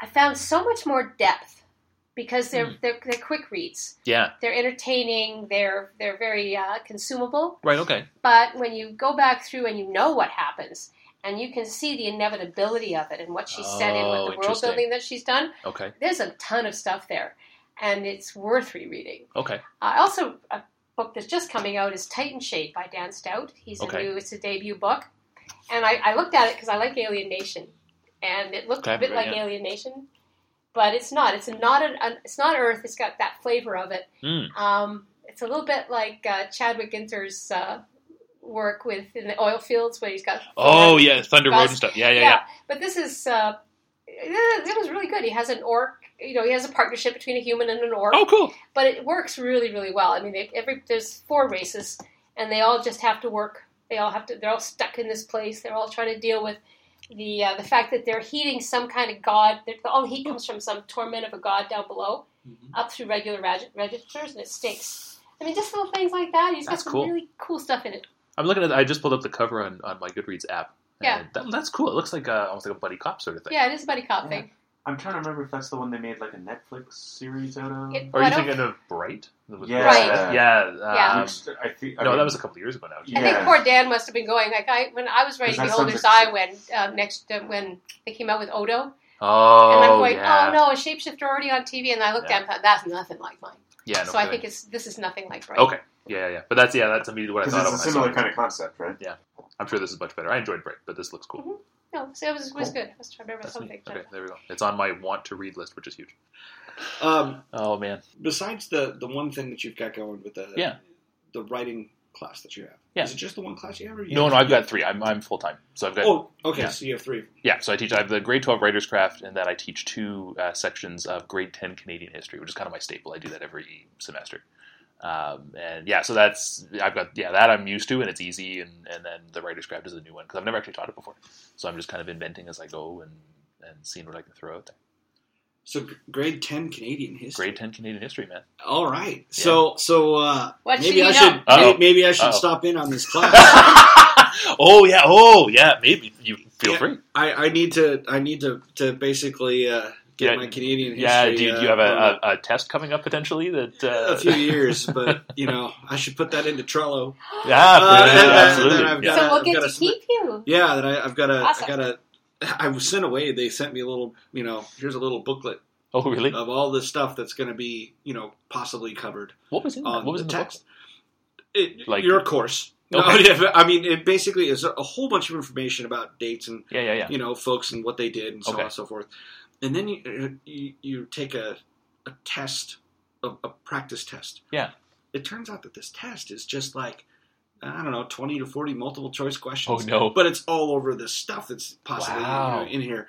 And I was like, wow, that's that's pretty intense. Yeah, I mean, you're you're just boiling it down to those multiple choice things, huh? Wow. And so it's it's it's uh you know you study a whole bunch of stuff and hope you get enough right on the multiple choice to Yeah. that kind of sounds like my course, although I don't. I don't do multiple choice. Yeah, I was Yeah. going to say that's history done terrible. That's history. Uh, that is history done terrible. yeah. The funny thing is, I've got colleagues that swear by multiple choice for courses still, and I and I, I look at them. I'm like, how do you? I mean, uh, and I took my first year psychology course. We walked in, and I Oh, was man. so excited. And he said, "Yeah, I got the textbook." And we said, "Yes." Oh my gosh, I love buying textbooks. And then he said, "Okay, in the library are all the multiple choice questions I could possibly ask you Okay. on this textbook. Come in and write the final." That was it. We never had another minute in the class. Everything was based on memorizing the textbook and answering that multiple choice test. And if you succeeded at a certain point, you could then take an actual real second half of the Yeah. course. Okay. So that was one half credit, like Yeah. of the year was that was that. Oh my god. So of course, I was you know students were going through to be optometry students or pharmacy or something like that, and they want the marks. yeah. They just lived in the library. They were memorizing. They split it up and they were memorizing. Yeah. Yeah. everything Yeah. else. Yeah. I just read through the book and had a wonderful time and, and did fine. And then the next part, we could actually, you know, observe monkeys, and it was an animal Yeah. behavior course, and Oh, that's cool. what I wanted anyway. But the only good thing about it was that I did have a really full slate, and I was taking this fantasy course and all the Yeah, other yeah, yeah. things and logic and all the sciences and math, and so I did have time for this. So I actually got a half credit, kind of on the slide. It felt like. But Canadian history, though, that would be interesting because it's changed a lot from when I was taught. Yeah. It's, we're very uh, the way I do it is very social history focused, and it's a, Yeah. like I, I don't do I don't make I don't mem- it might not be useful for you because I don't do a lot of date memorization. It's a lot of like as long as you know the order in which things We happen. don't have a very long history anyway, so Well, the there's dates don't that. matter. yeah, that's true. As long as you know. Well, I'm always fascinated by the way history is presented Mhm. and, and who's, you know, who's being left out. yeah, that's it. Because I remember, uh, you know, an analysis of American history textbooks Mhm. That's what I taught last semester actually. and, and how how much stuff got left out Yeah. of that, and you know whose narrative was really being you know pushed here. Absolutely. We're very And- touchy about the 1812 thing. Yeah, yeah, yeah, right. I, okay, that was a funny part of the of the thing that Canada sent. Is it, Uh, is it when in I, there? I was, I, yeah, it's in there. yeah, of course Uh, it is. so yeah, it was like the United States thought at one point that uh, it, it would be easy to uh, invade Canada and add it to their territory. Okay, we weren't a country right, then. right, or something like Canadian that. But, but, but the province, whatever it is, uh, invade Ontario, upper Canada. Upper Canada. Upper Canada. Yes, thank you. So invade, invade that.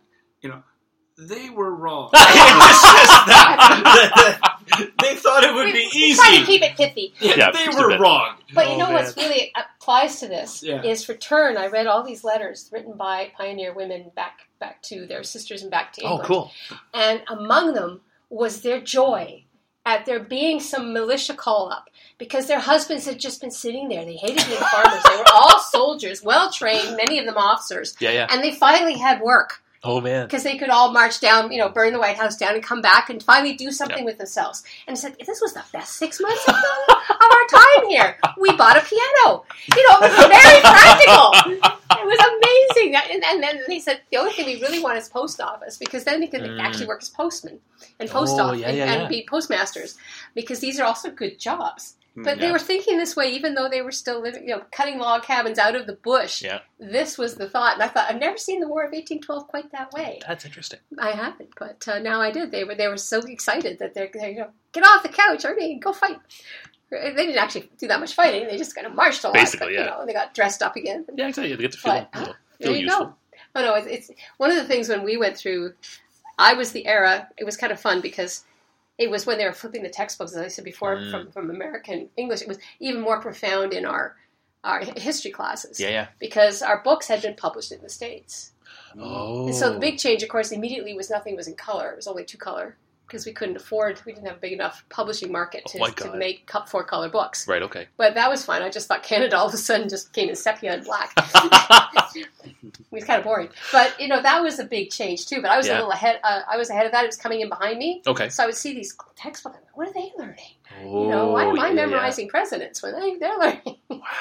So it's, it's it's fun for us too. It's it's been a big change. Yeah. The whole concept of textbooks is going out the window now because of mostly because of budget. Like you, Mhm. like I and mean, web-based things. and web, but even the web based doesn't work because like I, I teach a, a social studies course like introduction to anthro and psych and, and sociology and um, the textbook that we have for that is like 25 years old or something like i was flipping through it and they're talking about the human genome project as though it's current i'm like Mm. oh wait hold on i can't use this um, and so the textbook that i would like to use is maybe like a couple of years old but even the web based like to get pdfs of it you only get the license for a year and it's about as much as buying a physical copy so we can't afford that can't afford a new set of um, printed books. So everybody, so basically, it's like we have to move away from doing anything with textbooks. Period. I've done a lot of textbooks. I've done hundreds of textbooks, and I, I left that business exactly when it was doing really well, but you could see it coming. Yeah.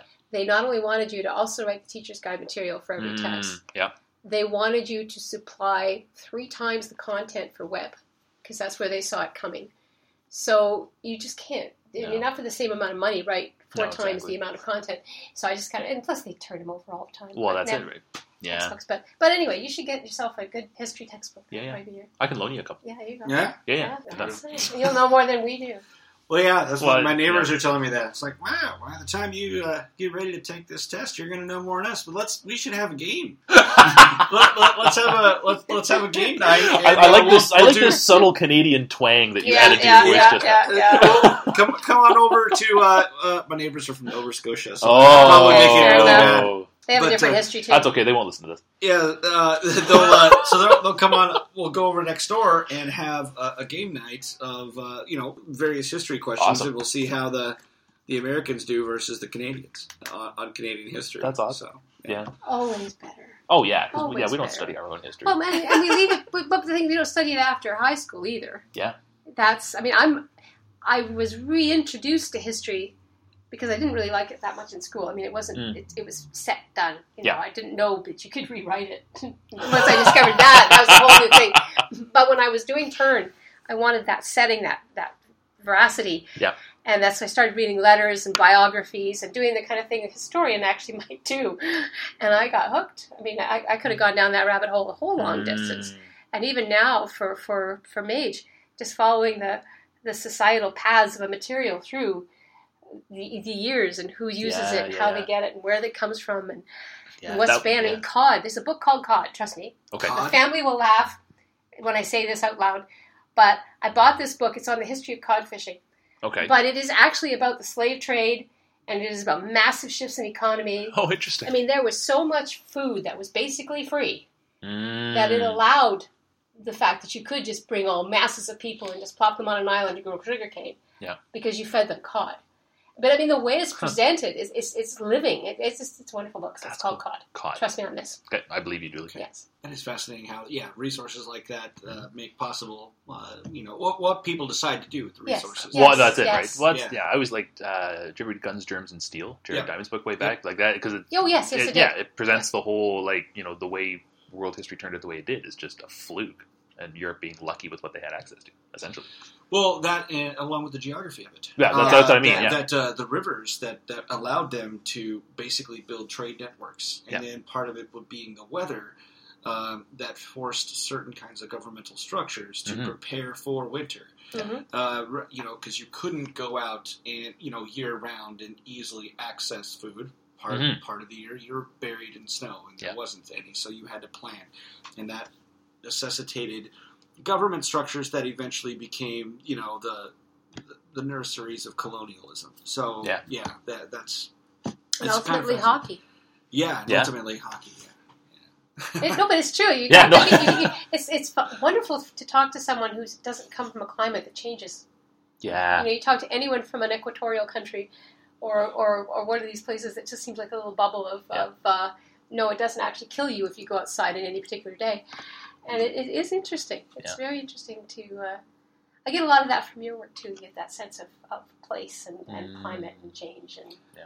Well, that's yeah. That's one of the reasons I like to do location scouts for American fantasy. I want everything there to be very concrete, so that when I put in my completely batshit fantasy elements, you know, they're you're willing like, to buy well, into it a well, little this must be real because everything else is real. So yeah, it, it just helps people buy Absolutely. it. You know, so Have you been to Quebec City yet?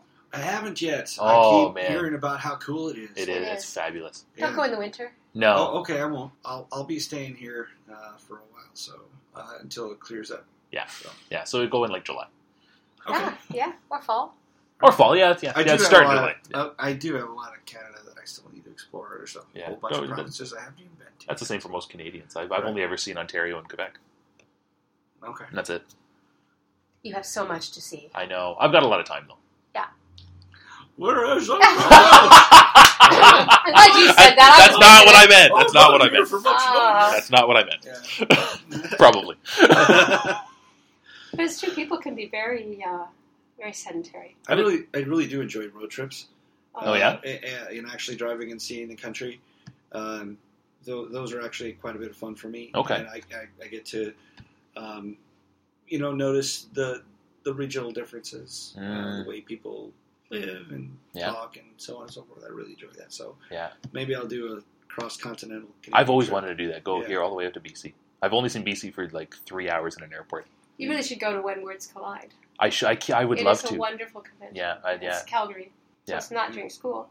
No, I know. I said it's the money. Oh yes. Yeah, and uh, yeah. So I, I would love to. Yeah, because they still have that? Uh, not like the, the Duff, the one that the, the fan fund sends someone from east to west, west to east.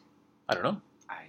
Goodness sakes, you don't know about it? No, I have no idea what It's you're been talking. going on for years. What the hell are you talking about? Well, one because they want to cross pollinate. There's Yeah. a, a fan fund that sends a fan from the east to the western convention, a fan from the western convention to the eastern convention.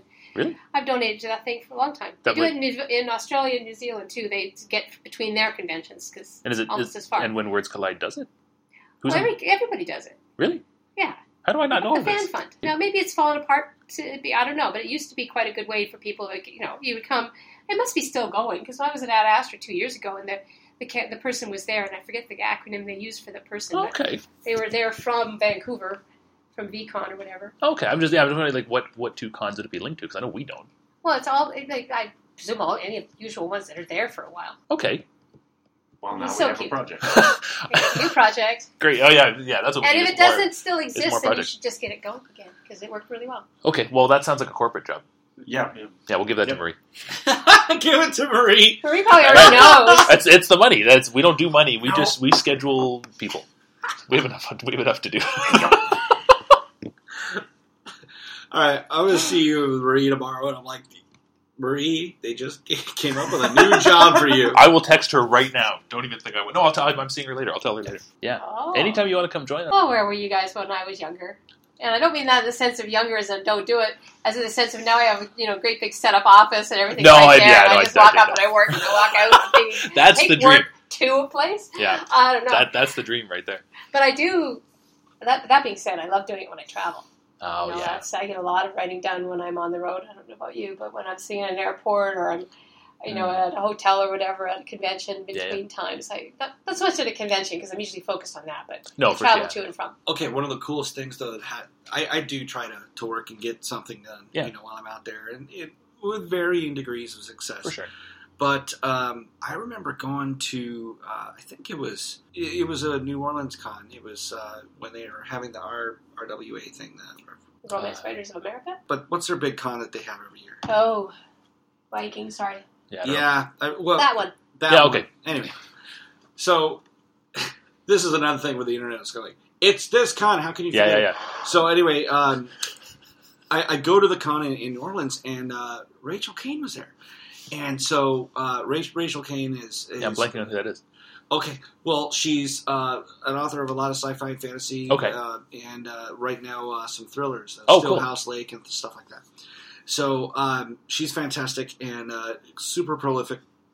And uh, we sat there with our headphones on, uh, right across from each other, and we wrote a whole bunch. I, Nice. I got a lot done, and, and uh, it's kind of fascinating that you know when you do sit down across from somebody Yeah. and, and we're like, all right, we're working now. Yeah. Derek is really good at this. Right? Derek is Derek amazing. Derek is really I good think at he's at- terrifying. Yeah, He right. Oh yeah. Okay, we're working now.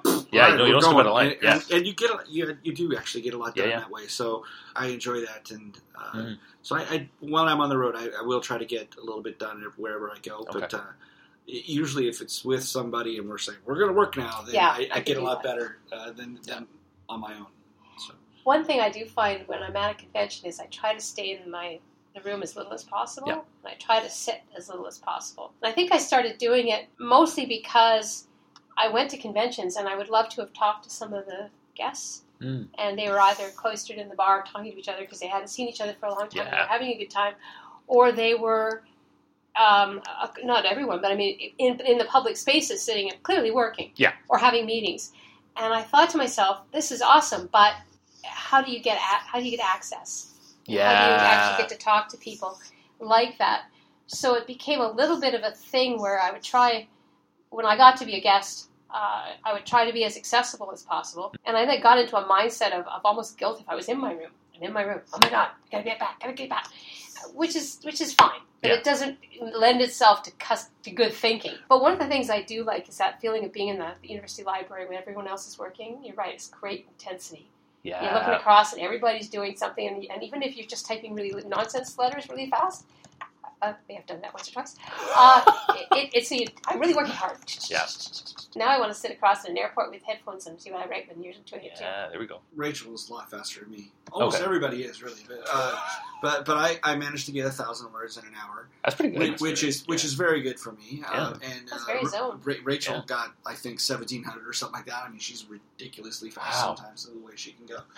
So um, yeah, it, it, it was super productive for both of us, and then we felt like okay, now we could do you know we could do the rest of the con, and you know. Do you Uh, think I, I could just go up to someone that's another writer before the con starts and say, "Would you write with me?" Would that be okay? Yeah. Yeah, I think yeah. You could. Have, yeah. The worst thing they say is no. yeah, I mean, they're not going to challenge you to a duel or anything. I don't know. I'm I mean- Kevin here with his word count, so I'm going. Wait a minute. Well, uh, I, I I just try to my I'm just trying to get a thousand words a day. Period. And if I- Yeah, the fair fact that I got it in an hour, it was like okay, I'm done. Yeah, you know, yeah, I was like, yeah. you know, I'm totally relaxed now. You know, That, I wanted to ask you this. May I ask you a question? It's not my podcast, but I. Have, have, have we been asking questions? I haven't really yeah. paid attention. Is that how you say your name? Delilah. Delilah, thank you. Uh, you you met, you wrote somewhere that you had sat and talked out a lot of the plot for Farm Boy. Yeah.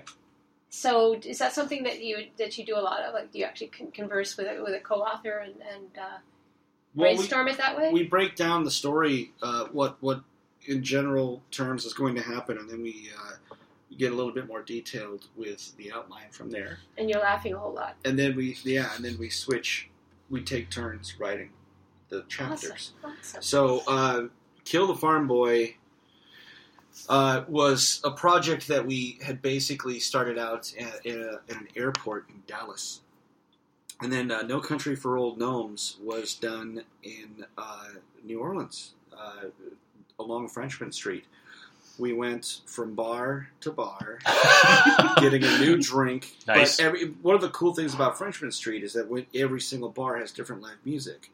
So it, it's Oh. here's Dixieland jazz. Now here's blues, and now here is uh, like an interesting saxophone piano duo. But sometimes the guy will put the saxophone down and he'll pick up a banjo. You don't know what he's going to play next. Oh my god. So I mean, it, uh, and then So every place has its Yeah. yeah, it has its own uh, its own sound, and then they also have their own menus and things like that. And so you're very inspired as you go from place to place. Oh, that's cool. And so we were. It was our own little quest. Let's just make it down to the end of the street and see if we're still sober. No, we, but but still, if we can still have ideas and write, and yes, that was the case. So yeah, we broke down No Country for Old Gnomes in in uh, New Orleans, and then we did the Princess Beard in Seattle okay. And uh, in in, the, in two different sushi places. One was a more traditional sushi place, and then we, after we had sort of a formal kind of experience Mm. there, we went down the street like two blocks, and there was a Hawaiian place that was doing spam musubi. and so that gave us a completely different flavor. Oh my of- God. of stuff going on. So, um, yeah, we we had the best time breaking stuff down like that, and then we do everything else, you know, over email. I'm you just know, could just picture the waiter's face, the wait staff's faces as they hear the pieces of your conversation. Yeah, no doubt. Oh yeah, the, yeah, yeah, that's for sure. Because we're we're sitting there talking about you know centaurs using tea magic and uh, uh, whatever. So this is something I have not yet done. Uh, is I, I collaborate like in person with someone else, Mm. Yeah. and so it, it's something I look forward to doing at some point. So I'm just kind of getting all the thoughts about what people do. That's, that's a ton of fun. I've done it in a group of four before hmm uh, with uh, with Derek and Geoff Gander and, and Nicole. And we were collaborating on a gaming thing, and it was just, we just spent two hours and we were throwing ideas back and forth. Like, you do that, and, then- and then we you know write for twenty minutes and then reconvene. And it was such it was so much fun. Yeah. yeah, but it's got to be the right people. Oh It- it- yes, yeah, Like, it, yes. it needs Like, to be gotta somebody that you kind of mesh with. Yeah. Yeah. So, but making uh, it location inspired too is Yeah. interesting. Absolutely. Yeah. Well, I mean, if you read No Country for Old Gnomes, you're not going to see anything there that resembles New Orleans. Uh, it- it- it- it- but but I mean, it was just we, we were in a place and things that that we're, we we did see. For example, the- there's a griffin on the cover. And Okay. We would not have included a griffin in the novel if we didn't run into one in New Orleans. So yeah, you, there are griffins in New Orleans. just- Okay. Okay. so, That's, so I didn't anyway, know that. that- yeah, it, it, it was awesome. It, it, we ran into something there. And we are like, you know what? We should have a griffin in this book, and so it happened. And Okay. we would not have ever thought of that if we hadn't been in that place at that time. So Yeah. Absolutely. yeah, I mean, while while it's definitely not a, a New Orleans themed you know thing going Right, on, yeah, yeah. It, it, New Orleans did inspire. Uh, you know elements of the book, and same thing for Seattle, inspiring parts of the Princess Beard. That's cool, man. You So- have inspired me. Ooh. hmm hmm Have fun. Yeah. It, it is. Yeah. It is a great time. I'm, I'm so glad I did it uh, because uh, I had never known what that you know experience was. You know, would be like, and it, it was great because now I've written you know half a novel, and, and, and and it goes a lot faster actually when you're only writing half. Yeah, So- Because I know we're running short of time, but it's really interesting. I think part of the problem, I not problem, but probably the reason I never went that route Hmm. was I came out of educational publishing, and my last project I had 63 authors, of Oh, which I was Jesus. one, plus I was the senior editor. And that's that's not just hurting cats; that's beyond hurting cats. Yeah. No kidding. And then the school boards. I mean, the, the number of people who would touch every word. Oh, the school boards are brutal. So it's it was to be able to just sit down by myself and write what I wanted was Mm. just such a rush. And it still is a rush, don't get me wrong. But now I look back and I think, well, there were, of course, moments of wonderful collaboration on the Yeah. nonfiction stuff, and there were moments of excitement and stuff around the door. Uh, but, but I'm still rather protective of my Yeah. creativity as opposed to, Mm. I don't think I. I that's why doing the, the anthology was was really good. I mean, I enjoyed that so much. I had so much fun seeing what other people would write Yeah, in my yeah, yeah. world. That was fantastic. I should, I should, Yeah. I did ask you, didn't I? And you were too busy. Yeah, unfortunately. I do another one, which can I ask you again? Maybe. I, I, I, I don't. I don't. Yeah, I, I, I am seriously already know. uh, I would. Overcommitted. the gills. Yeah, Yeah. I'm overcommitted, and and, and I, I just don't Yeah. know. This is Tales from Plexis that we're talking about, in case anybody Yes. doesn't. Yeah, which I'm very much looking forward to reading. Yes, from one end to the other. Yeah, that's yeah, yeah. I read I read the instructions, and so I now so I know what I'm getting into before I start. Uh, yeah, I have to say, this has probably been the most fun podcast I've ever done. really. Yeah. Yeah, well, it's just so nice and comfortable and chit chatty, and if somebody's Yes, going to yeah. be pulling up a chair, basically, That's the idea. that's uh, that's Yeah, it's just kind of sit and, and shoot the shit, and the audience is eavesdropping. Hopefully, all eaves. all all eight people. Maybe it'll be up to nine for this. Maybe do up to nine. Yeah, yeah, we'll get it up to Are nine.